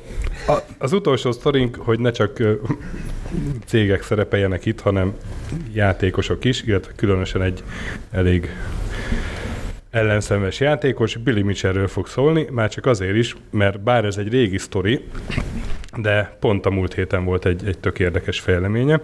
Ugye biztos láttátok sokan a King of Kong című filmet, de ha nem, akkor elmondom nagyjából a lényeget. 80-as évek elején kezdődik a sztori, amikor a Iowa-i Otumvában, biztos nem így kell ejteni, egy Walter Day nevű fiatal ember megalapította a Twin Galaxies szervezetet, ami azt tűzte ki célul, hogy majd ők hitelesen fogják ö, nyilván tartani, hogy melyik játéktermi játékban ki tartja éppen az aktuális rekordot. És ö, 81-ben fel is vették a, a monitorozott játékok listájára a Donkey Kongot, és hamarosan feltűnt egy ilyen És nagyon- VHS-en kellett ezeket és? VHS-en ke- kellett Modern. ezeket, ezeket akkoriban még beküldeni, igen. Hát vagy... De várj, és hogy került a VHS-re konkrétan? A kamerát ráirányítottad a... Ó, Igen, és nem igen, szabadott igen. benne vágásnak. Nem szabad vágásnak, meg voltak ilyen szabályok, igen, meg, meg hát az is lehetett, hogy oda menti a játékterembe, ami ott volt, a Twin Galaxies mellett is volt egy játékterem, vagy hát azzal, hogy egybe, és ott is lehetett rekorddöntést próbálni. És végignézte egy 8 órás Pac-Man végigjátszást. És hát, hát, muszáj, hát hogy vágás legyen. Hát Igen, ugye három három órás órásak voltak a Hú, Valami exploitoltuk a rendszert, Krisz. ez igaz. Szóval az egyik ilyen nagyon tehetséges játékost Bill Mitchellnek hívták, gyakorlatilag az, ott a játéktermekben nőtt föl, ő hozott össze először tökéletes pontszámot a Pac-Man-ben, ami nem mond, 3 millió 333 360 pont, ez úgy jön össze, hogyha a játék 256 pályáján minden bogyót, gyümölcsöt és szellemet megeszel, és még életet sem veszítesz ez alatt. Szóval ezt ő csinálta meg, és ő volt az, aki a Donkey Kong rekordját 82-ben beállította 874.300 ponttal.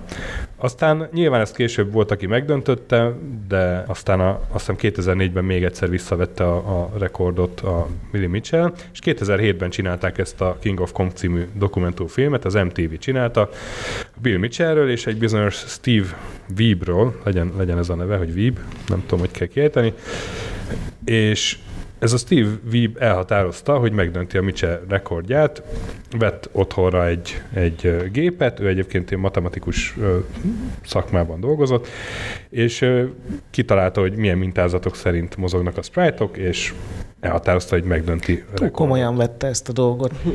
De, de sikerült is uh, megdöntenie, sőt, ő volt az első, aki 1 millió pontot elért a Donkey Kongban.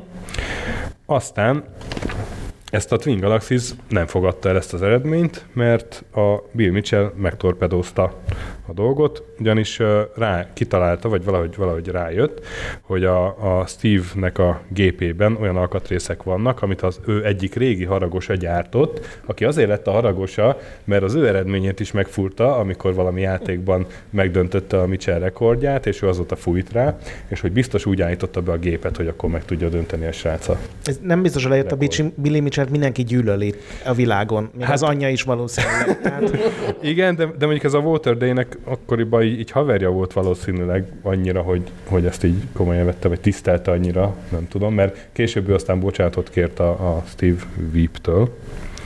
De, de hogy nem fogadták ezt el, viszont a Bill Mitchell az, az utána csinált egy 1 millió pont fölötti eredményt, és akkor így ő lett az az ember, aki először 1 millió pontot ért el Donkey Kongban.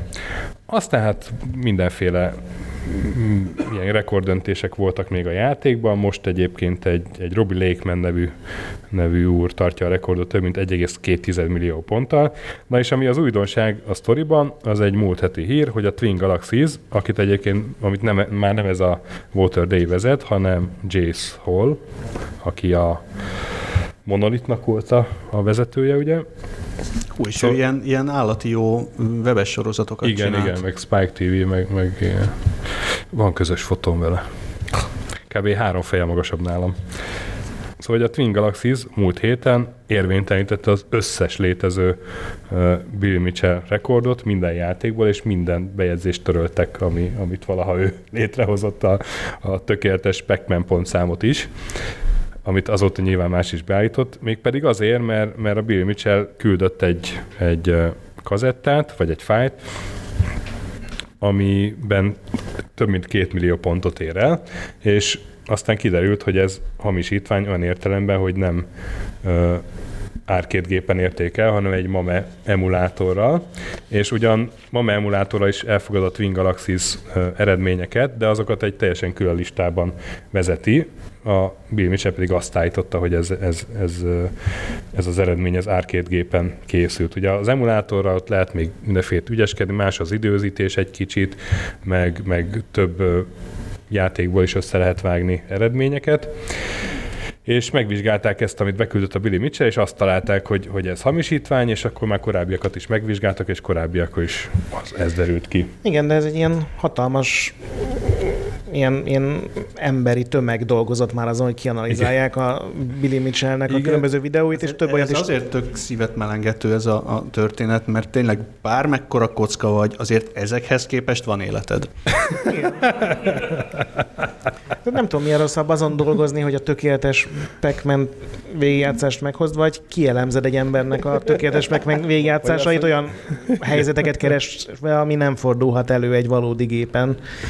Mert ugye így találták Igen, meg, vagy nem tudom milyen... így találták meg, és hát a Billy Mitchell azt először így reagált azzal, hogy de hát, de hát ezt, ezt ő elérte, és ez erre bizonyítéka van, aztán mondták, hogy jó, akkor mutasd a bizonyítékot, akkor meg el, elhallgatott. Nem, először azt mondta, hogy hétfőn azonnal kiosztja, Igen, tehát tegnap aztán, kiosztja a bizonyítékot, és tegnap azt mondta, hogy már majdnem nálam vannak a bizonyítékok, és meg fogom őket osztani a világgal, de nehézségekbe ütközött. Na szóval, hogy törölték úgy, ahogy van az egész adatbázisból, és így... Pedig több száz száz rekordot tartott. Így, így van, és így igazságot szolgáltattak Steve Weebnek, aki most a, az az ember, aki először elérte az egymillió pontot. És most boldogan nyugodhat. Boldogan nyugodhat. Igen, illetve nem, mert hát nem, nem ő tartja viszont magát a rekordot. Hát, Csak kell. harmadik. A kis csóró. Úgyhogy Hát ez, ezeket gondoltuk így a... Én még, én még nekem van egy apróságom, találtam a... Legos... Japánban? Nem, nem, ez Oroszország, mégpedig Krasnajarsk, ahol egy fickó beperelte a Betesdát, mégpedig azért idézem, a Fallout 4 túl addiktív lett, ami abban nyilvánult meg, hogy három hétig annyira rákattant, hogy kirúgták, és a felesége is elhagyta, és ezért ő 7000 dollárnyi rubelt akart a Betesdától behajtani, Valamiért nem sikerült neki. Na, hát akkor ez a plusz egy a tíz mellé, és ezeket gondoltuk a játékvilág legérdekesebb balhéinak. Most tartunk egy rövid szünetet, ha minden igaz, kim van pizza is, és egy ilyen negyed óra múlva jövünk vissza. Aztán kicsit szabadabban folytatjuk, az biztos. Megbeszéljük. Kitaláljuk.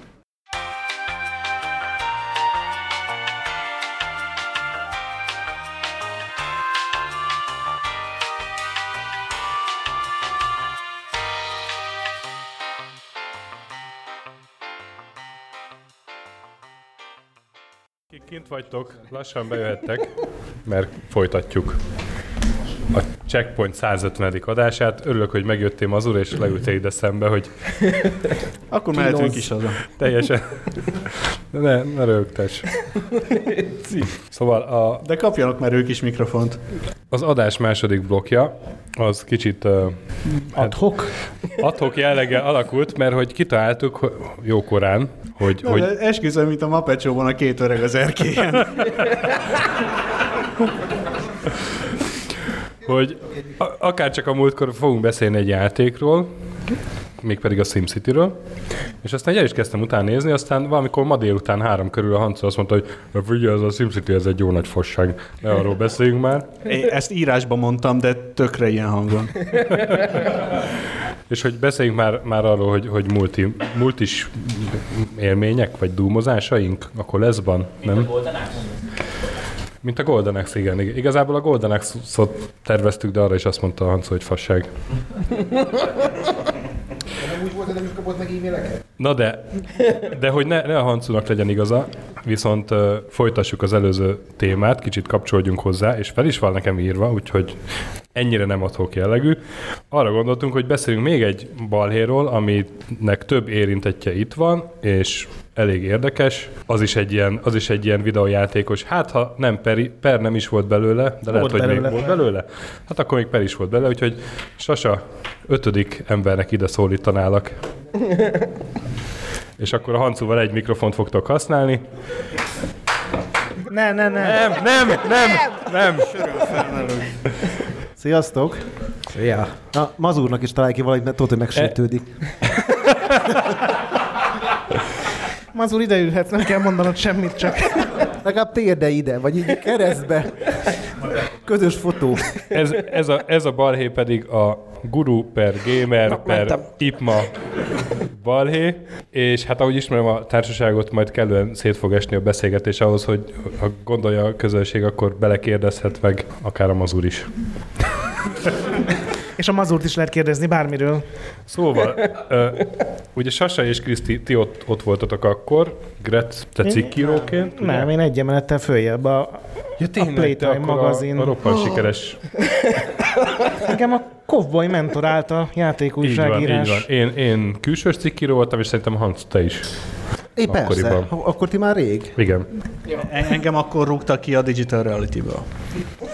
Mondd azt, hogy fölmondtál. Én, én, én az életem szakaszait azt, azt az a, éppen honnan rúgtak ki, és milyen céget tettem tönkre akkor. De Ilyen- ez, ez nem igaz, mert így ezt a rontást ezt levettem rólad, mert ezt az egész Az történetet... indexel kurva nehéz dolgom van, ezt már kell mondanom őszintén.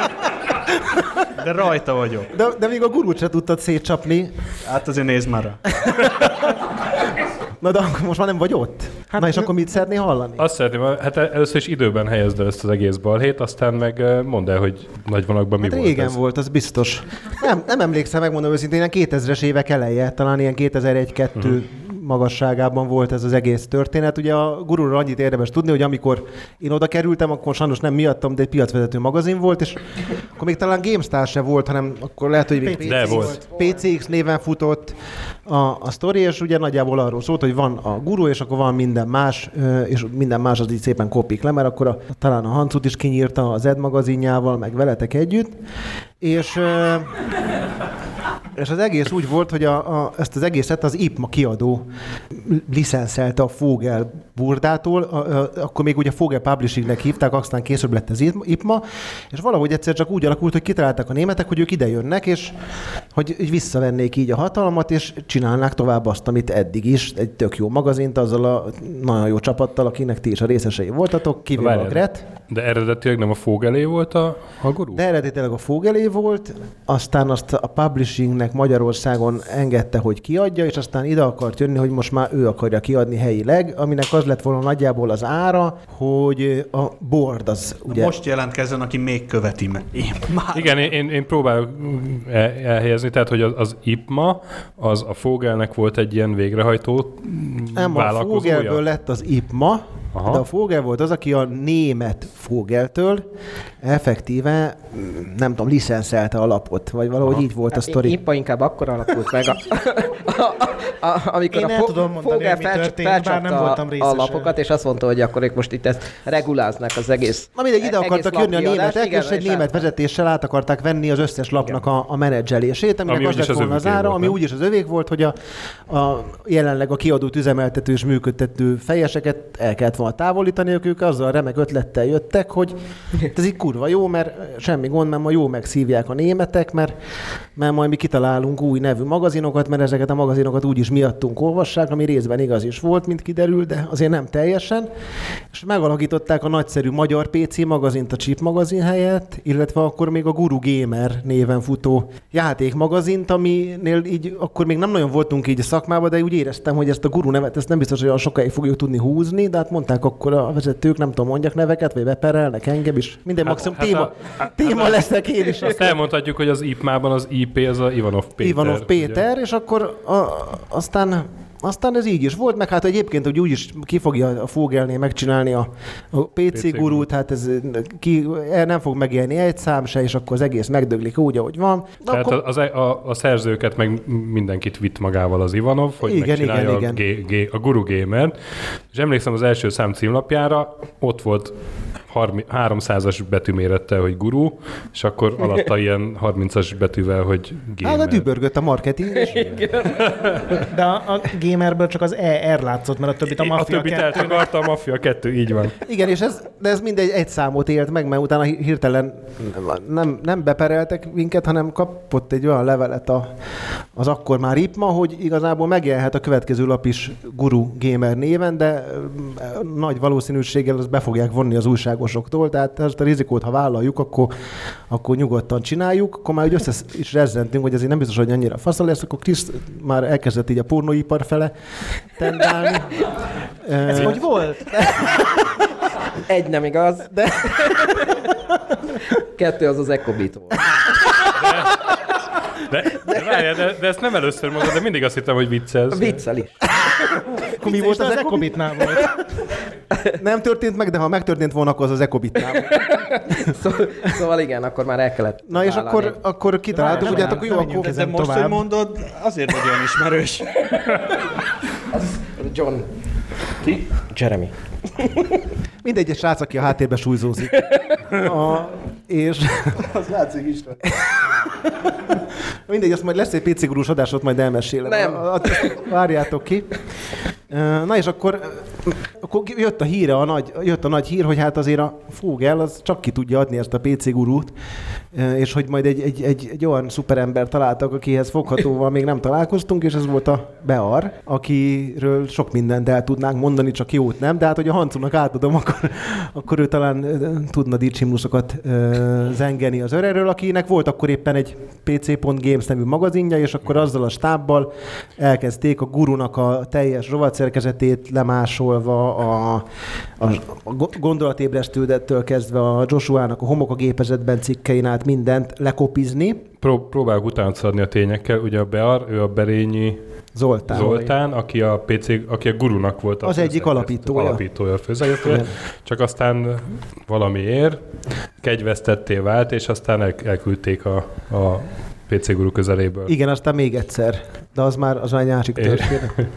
Hát azt meséled most? Ja, hát, akkor még ott volt. Na mindegy, és akkor ők elkezdték ezt csinálni, és még, ugyan, még akkor még ugyanúgy nem értettünk szinte semmihez, de azt éreztük, hogy azért ez így nem annyira jó, meg akkor nekem volt egy jó ismerősöm, aki mondta, hogy azért van ilyen, hogy brand, és azért annak vannak azért effektíve olyan emberek, akik mm, tő, ha törik haszakad, azt viszik, és hiába nincs ott azt, hogy hancu, meg sasa, attól függetlenül meg fogják venni, és meg is jelent az első PC Guru szám egy gamer magazinnal párhuzamosan, és azt vettük észre, hogy hirtelen így a gamer magazin példányszámmal felére csökkent, valószínűleg a gurui meg annyival nőtt, és ennek köszönhetően a mazurnak lett például állása, mert, mert voltak ilyen leg- legendák, hogy az akkori PC Games, vagy GameStar, vagy nem tudom mi volt akkor, GameStar. PCX magazin, az, az nem állt túlságosan jól, de majd átadjuk a, a mikrofon neki is. És ez szülte, a, vagy ez az információ, vagy ez a történés szülte meg bennünk azt a gondolatot, hogy így le kéne pattanni, és a Hancuval vállalva azt a rizikót, hogy egy újabb magazin csődbe visz immár velünk is, de hogy próbáljuk életet lehelni a Bearék által összetákolt, hát mondjuk ki nem túl erős, hogy mondtad, kaksi? Kakancs. Kak- Kakkancs magazinnak, és így kerültünk át egy fasza irodából egy napfényes újpesti albérletbe, ahol a Hancuval egy gép mellett ültünk akvárium monitorok előtt, és küzdve az elemekkel elindultunk azon az úton egy hónapig, vagy kettő, aminek a vége az lett, hogy a Bear megint eltűnt a PC guru éléről. Mire vagy kíváncsi? Te? Hát tulajdonképpen erre csak azt reméltem, hogy hosszabban meséled majd. Hát még mond, meséltem, hát képzeljétek el, hogy Nem, nem, én, én, hideg őszi délután volt. én, nekem, én nekem az, az az emlékem van, hogy, hogy voltak ugye mit a két rovat, amit általában én írtam, a, egy, a Nostal Guru, Igen. már, már azt hiszem bocsánatot kérhetek ezért a névért, meg a, Egyébként sokkal jobb, mint amiket most szoktam. meg a gondolatébresztő, ami meg elég modoros így utólag belegondolva. Igen. És hogy, hogy ezeket így cson nélkül folytatták a guruban, miközben voltak ilyen rovatok a gamerben is. Igen, csak mi odaírtuk, ugyancsak dübörgött a marketing, hogy a, a, valami, olvasd az eredetit, vagy, vagy, vagy valami hasonló. Igen, de hogy, hogy én, én akkor igazából kicsit ki voltam még ebből az egészből, és így, így, így fél délután ott oda raktam valamit a, a Wordbe, azt elküldtem neked, te mondtad, hú, köszi, nagyon fasza lett ez is, és, elkezdtem. Hát mert most És vegyem hogy- el a kedved az élettől. és hogy, hogy, azok meg, amik, amik ott jelentek meg, azok, azok meg nem voltak olyan jók, és nekem ez, ez nagyon fájt, sokkal jobban, mint kellett volna. És akkor ez egy ilyen elégtételnek éreztem, amikor aztán ez megint a... Hát megint igazából, a ami ebben még egy ilyen jó sztori volt, hogy ugye mi kitaláltuk, hogy megyünk, ugye a Csongor, harangozó Csongor, aki még mindig azóta is a Chip magazinnak a főszerkesztője, meg én voltunk azok, akik megkerestük a, a német céget, és uh, akkor így szóltunk minden cikkírónak, aki velünk dolgozott, többek között neked, a Krisznek, a Hancunak, sőt a Hancut azt ugye próbáltuk akkor éppen elcsábítani a megszűnés szélén álló uh, játékfejlesztő stúdiótól. Akkor még csak kirúgták, de nem tudom, valahogy kereste az útját az életbe szokás szerint, és mindenki mindenki elkezdett nem azt mondani, hogy hát jönnek, jönnek hozzánk, és emlékszem, hogy volt egy délután, amikor a Mocsi, aki akkor volt a Gamer magazin főszerkesztője, elkezdte behívogatni a cikkírókat, hogy hát most mennek, vagy maradnak, mert hát ha nem maradnak, akkor neki uh-huh. kurva nagy gondja van, és hát ez volt is, mert mindenki, aki bement, az vigyorra az arcán jött ki, és egy ötöst adva, elfogadva a borítékot, amiért én velem tartottak, kiviharzottak az irodába, és így jött be a Hancu is, aki humorosan a Mocsi elé állva egy ilyen Hát igen, humorosan. Hát most ahogy tőle telik, úgy kezdte, hogy na, szeva mocsi, megfújva vár, de törve nem, és akkor utána beszélgetti vele, vagy egy órát, nem tudom miről. Nem, utána, utána, utána egy olyan fél órát beszélgettünk, mert ő, ő így, így megkérdezte, hogy na de hát, hogy, hogy így miért. És én nem számítottam erre a kérdésre. és, és akkor így felvázoltam egy ilyen nagyívű metaforát, hogy, hogy én, így ebből a szempontból így, így egy szamurájként nézek magamra, és így a, a lojalitást érzem fontosnak, és hát az én lojalitásom az, az így a, Gondolhatjuk, mekkora gond lehetett, hogy így Sa- valaki Sasa hozzám lojális Csongor felé uh, irányul, és, és aztán egy, egy ilyen fél órát elbeszélgettünk arról, hogy, hogy akkor hogy is volt ez így a szamurájoknál. Mert hogy ott voltak, voltak ugye a Róninok, a gazdátlan szamuráj, aki, de ott ugye neki, hogy meg kellett halljon a, a, a mestere, és hogy akkor szerintem mondjuk a mocsinak ez nem jelentett volna így nagy lelkitörést, hogyha te akkor meghalsz. Azt szerintem most Csak, se. csak ezért a, a, a párhuzam kedvéért, de, de igen, és akkor ezt így megbeszéltük, és a, a, aztán De de mentem én is így. az nem merült fel, hogy a Bocsi, meg ki volt még a Lili, Lili sem ment, ugye? Nem, nem. Hogy őket vigyétek, vagy, vagy őket nem fel. hívtátok? Ne, egyébként azért nem merült fel, mert pont amit a Hancu mondta, hogy akkor nagyon egybe volt a csapatnak az a része, aki jött. Tehát ugye akkor együtt voltunk táborokban, meg ugye akkor csomó időt töltöttünk együtt, azt is talán, amit nem kellett volna. E, és ez, ez megint olyan sztorik lennének, amikről nem tudunk itt beszélni, mert nekem se jó. És nem volt egyébként könnyű időszak, mert amikor átmentünk, akkor úgy mentünk át, hogy hú, hát ez tök jó lesz, egészen addig, amíg ki nem derült, hogy ugyan mehetünk, de a Berényi úrral azzal egy olyan szerződése van a Fogelnek, hogy ő még azért így marad, és nem volt túl jó érzés. És, és hány lapszámot kellett így fogcsikorgatva végigcsinálnotok a Bear nem tudom, mennyi volt Hancu? Hatot, hetet? Arra emlékszem, hogy együtt voltunk E3-on, így hárman, és az, az egy ilyen a Monty Python fénykorát idéző, ilyen vicces hét volt. Az meg nem. Na, Mert? mindegy. De miért? Hát va- valami, hint, mondjatok már valami, mi, mi, mi volt azon az E3-on, ami... Hát mesélj, Sasa. Nem, hát szegény nem, nem, nem, nem volt jó. De De nagyon sokat röhögtünk. A, volt ott például egy olyan, olyan epizód, hogy tehát a Bear nem nagyon beszélt angolul, és ez Amerikában azért aránylag egy alapkövetelmény. hát nem árt, nem árt, de, Nem tudom, hogy a Customs and Immigration-nél hogy az Istenben ment át. De, de emlékszem, hogy hogy reménykedtünk, hogy nem fog. és Mondjuk nála volt a napi díjba, az meg emlékszem, hogy az, az, Mert az aggódtunk, legalább a napi díjat adja át.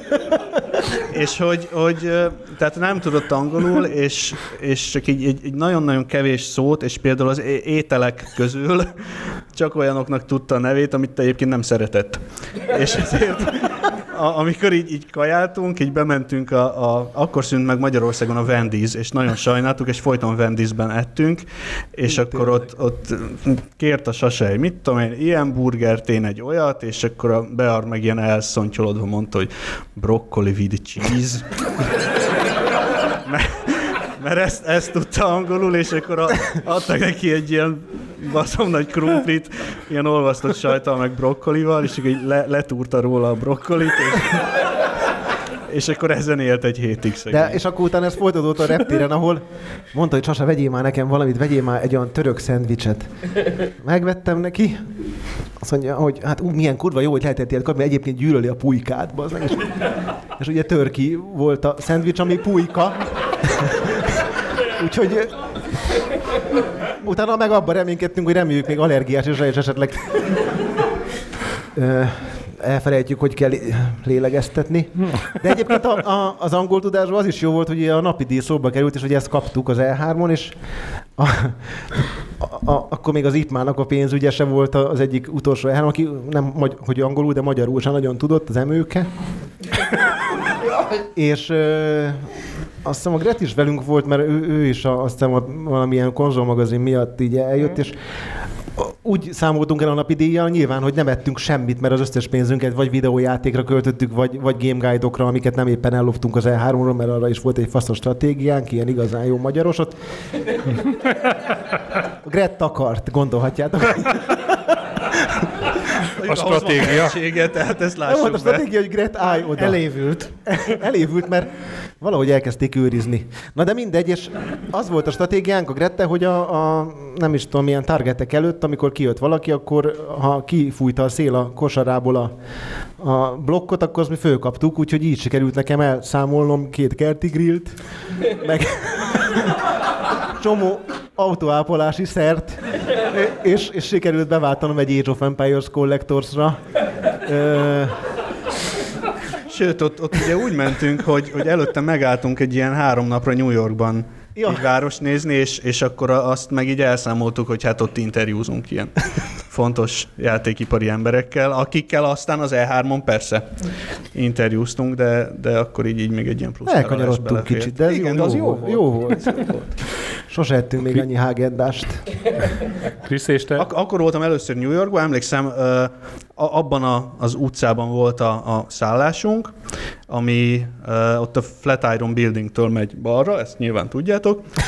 Ez, ez egy filmtörténeti jelentőségű utca, ugyanis a 98-as Godzilla című filmben, ami Ott majdnem olyan meg. jó, mint a Pacific Rim, abban, amikor, Ezt amikor ott leszórják a, amikor leszórják a sok halat, hogy csapdába csalják a godzilla akkor azon az utcán szalad el, ahol nekünk a, a szállásunk volt. És amikor én ezt így realizáltam, hogy, hogy mi ebben az utcában lakunk, akkor így ez volt az első gondolatom, hogy basszus, milyen jó megcsinálták azóta. Nem, meg de tudod, a Hancu, hát elve úgy volt, hogy a Hancu nem is jön, mert nem annyira kedvelte őt a- az akkori főszerkesztő, és a, a, a Julius nevű kollégánkat hívta, akinek valahogy nem tudom, későn szóltak, hogy ide kell vízum is, és kinek van vízumja, miután le még foglalva a ilyen repjegy. e- Esta előtti idők bőven. És akkor a Hancunak volt, és így tudott kijönni, és így emlékszem, a repülőn az, sasam, az meg így, így ígyunk a kolzacskóból, mert az, az kurva jó lehet. Azt láttam azt az kés hácsban.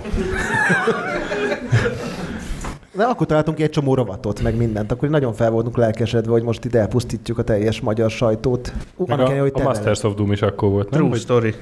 Masters of Masters Doom, of Doom a nem. könyvet akkor vettem meg. azt mondom, Igen, igen, igen. Aztán Aztán, amit a, aztán egy két év múlva lefordítottunk magyarra. és a licenzdíjat mai napig nem fizettük Így ki. van, és engem aztán egy ilyen két-három éve meg is találta a kiadó, hogy így eljutott hozzájuk a, a magyar nyelvű kiadás, és hát így a nevemre rákerestek, és így megtaláltak, hogy hát akkor Szóval ez így pénzért megy egyébként a civilizált világban, és És tudod, hogy És mit ez- jelent, hogy kamat? ez, ez így el, hogy ez így elmaradt, és mondtam, hogy én, nem tudok semmit. Én írtam a hölgynek, hogy mikor fizessünk, de nem én mond, mondtam, hát először rá akartam kenni a, a gonosziker testvéremre, aki ugye egy ember, akit ugyanúgy hívnak, mint engem, de nem én vagyok. Ezzel a hülye névvel senki nem hiszi el. De aztán mondtam, hogy hát akkor a Fogel Burda Communication Kft-t tessék keresni, ami akkor egy olyan 15 éve szűnt meg, és szerintem azóta is keresik. Hú, a gonosziker testvéred, az, az hogy is volt, amikor írt egy könyvet, és neked kellett volna Ez a? Vox magazinos? Han, Hanula? Igen. A Vox van igen. magazinos Ja, hanulás. ja, ja, emlékszem, hogy Bar ki akarta rugatni a hancut, mert hogy oda is ír. Igen, van egy ember, ugyanúgy hívják, mint engem, szegény, és, és írt egy könyvet, és állítólag tök jó, és így meghívott engem a könyv bemutatójára, hogy akkor is színpadi beszélgessünk. Ilyen novellás kötet, ilyen nagyon művészi. És, és akkor odaadott egy példányt a könyvből, és én azt így gondoltam, hogy, hogy elolvasom, de aztán így a, amikor fizettem a, a, az élelmiszer plázában, ami így a indexel szembe levő kisbolt, akkor így, így letettem a pultra, és elfelejtettem felvenni. És aztán, mikor visszamentem, már nem volt ott, tehát még a magyar kortárs irodalom olyan kapos, hogy már nem veszik, de még lopják. És, és akkor ezt így nem mondtam el neki, és elmentem színpadi beszélgetni, ugyanannyira voltam felkészülve, mint most, de nem vallottam be, és, és akkor így színpadi beszélgettünk egy másfél órát, és mondta, hogy ez milyen tök jó volt, lehet, hogy rokonok vagyunk, vagy valami, mert hogy így egy hullámhossz megvan, és akkor mondtam neki, hogy egyébként nem olvastam. és azóta sem büszkén. Krisz, és te hogy élted meg ezt a gamer váltást, visszaváltást? Te akkor mi voltál? Jött velünk, simán. Igen. Te akkor DVD szerkesztő Igazából- volt? Vagy CD volt akkor? C- mi volt akkor? CD, DVD között CD. volt. Lehet, hogy akkor kettő CD, vagy lehet, hogy pont három, mert hogy akkor a PC... Amikor jól ment a gurunak, akkor megengedhetünk két-három lemezt is, is. Igen. Akkor még volt vele bőven meló. De hát igen, ahogy mondta a Sasa, hát ketten-hárman mehettünk át a, a PC guruhoz, hiszen ott már megvolt egy, egy, egy fixebb Mármint a stáb. belsősök közül. Ö, igen, igen. Tehát is Plusz, plusz a cikkírók, ugye? Plusz Ja, a cikkírók, igen, igen. És hát mi rendes fizetésért átnyergeltünk a, a német céghez, miután rájöttünk, hogy ez a IPMA mit is művel valójában. Hát nem volt túl egyszerű a döntés részemről igazából, én annyira nem voltam haragban a bearra. Az akkor már nem volt ott. Hol? Már, ja, hogy a PC... Igen, igen, ja, igen. igen. Hát te szeret. Meg hát a Lilit, meg a Mocsit is egy kicsit azért sajnáltam, de hát ez volt a, Farkas törvény. az ára az egésznek, igen, hogy, hogy át tudjunk menni. Igazán meg, meg, hogy életben tudjunk maradni a, a maga az újság, mert így mind a kettőt le lehetett volna húzni előbb-utóbb. a- És a, a Ott- gamer az még hány számot ért? ért Az, az azután? legalább, Sokat. legalább tizet, amíg, amíg olyan alacsonyak lettek a, a Aha. eladásai, hogy, hogy teljesen be kell zárniuk a boltot. De hát igen, hát elhoztuk az összes cikkírót, így eléggé alájuk vágtunk, de Nem elhoztuk, eljöttek. jó. De egyébként, amikor a gamer megszűnt, akkor a... én beszéltem az akkori ügyvezetőkkel, Mhm. és ők behívták őket, hogyha van kedvük, akkor folytathatják nálunk. Így van. Ez, ez azért megnyugtatott. De nem annyira akartak jönni. Nem. Nem tudom miért. De jó időszak volt, mert szép irodába mentünk. Gret, és te a emeleten ezt, ezt hogy élted meg? Te mi volt az? Playtime volt, amit Playtime volt az első, és ugye akkor mi is egy más című magazinban ugyanazt csináltuk tovább, csak annyira szarul ment az az újság, hogy ezt nem pótolta a Fogel, tehát nem volt hová visszamenni. 576 Az ment még multiplay? akkor. Multiplay, volt a, igen. a másolt újság, ugye, és az szerintem a, a gamer előtt szűnt meg Mhm, egy-két mhm, számmal. De ott az IPMA így nagyon tolta, mert például a Chip magazinhoz alakformáló DVD-t adtak ajándékba a, a, a vírusírsdok mellé, hogy egy új target groupot megcélozva. Működött. Gret, nem kaptad azt a számot meg. Emlékszem, hogy ilyen nem volt, tehát valami ger- germán kiadás lehet, tehát nem volt túl előnyös És borítója. akkor te, te akkor nem is ö, voltál egyik újságnál se, amikor a sosáig mentek a guruhoz vissza? Én arra emlékszem, hogy valahová mentünk le a Balatonra, és a Sasa röhögve mesélte, hogy figyelj, hé- hétfőn meg fog szűnni a multiplay. Még nem szabadna róla tudnod, de ez, ez így péntek volt Finoman. Nem, mert ott csak direkt jót akartam, hogy nem írd meg azt a cikket fölöslegesen. Elkezdtél. áldott jó szíve. Egyébként az E3-ok jó volt. Egyszer voltunk úgy lenne E3-on, hogy a, mi már a Hancuval fógeresek voltunk, a Gret meg még íp más, és emlékszem, ott izé, És árulóként átmentem hozzá. a Lákusszal jöttél, és a, a Kovboy, Kovboy, aki, Rákusz az a kovboly, igen. aki miatt majdnem nem szállt egy Lufthansa. Mi? Ma már simán leszállítaná. Hát ott, ő rajta. én úgy hallottam, hogy elég jól érezte magát a Ja, repülő. értem. Én, én azt, azt hallottam, hogy ugye nem lehet dohányozni a gépen, és ő meg nem nagyon bír ki egy órát. Nem, Na, hát, nem nyolc. cigizett a gépen, csak Nem, nem cigizett, csak hogy, hogy a végére olyan állapotba került, hogy így izé, hordágyon kellett majdnem lehozni. hát az Ezt a ő mesélte, nem? két cigi volt a szájában, egy, egymás után így ötször így rágyújtva. Megviselték az utak. Utána már együtt mentünk a Grettel, de azok nagyon kalandos. Egyszer te is jöttél. Az, az, Többször nem. De utána jöttél még egyszer, akkor felháborodtál a CNN-re. Mire? Hát tudod, ez a kiemelt újságírós Ja, történet, de tudom, hát ez majd tudom, megint egy persze. gurú sztori. Ennyi. Mehetek Na. vissza élvezni az adást? Jó, hát nem, igazából a, lassan az időnek a végére értünk, mert már fél kilenc van. Úgyhogy nem tudom, a, az előző élő felvételen is volt, megkezdtem, hogy a közönségnek van-e bármilyen kérdése a kedves vendégekhez. Ha nincs, akkor Krisz, hogy volt ez a pornós sztori? Ah, tudtam! Tudtam! Én elmesélem, ha kivágod. De ne, ez, ebben, Sasa kitalált egy történetet, és minden évben kanyarít rajta egy picit, nagyon érdekes. de az Ecobit pornóval is foglalkozott? Nem az Ecovit akkoriban egy elég nagy kiadó volt Magyarországon, nem. FIFA-t ők forgalmaztak, az összes Ne erről beszélj. Igennek veszem. Sasa, meséld el, az úgy legalább Nem. viccesebb, még akkor is, ha nem igaz. Nem, hát hogyha Krisz nem akarja, akkor nem. De kint egyébként bárkinek, pizza mellett. Találkozunk az afteren, van két sztorim a Kriszről. Meddig maradsz Krisz az afteren? Megiszok még egy Red Bullt. Attól függ, mennyi pia van. Köszönjük szépen, hogy itt voltatok a Checkpoint 150. felvételén. Ebből nyilván majd egy vágott verzió lesz valamilyen formában. És háromnegyedre, tehát így kb. negyed óra múlva van foglalva asztal a nevemre az élesztőbe, oda fogunk átmenni sörözgetni, úgyhogy gyertek velünk bátran. Múltkor elég jó hangulat volt még ott is, meg, meg elég sokáig voltunk.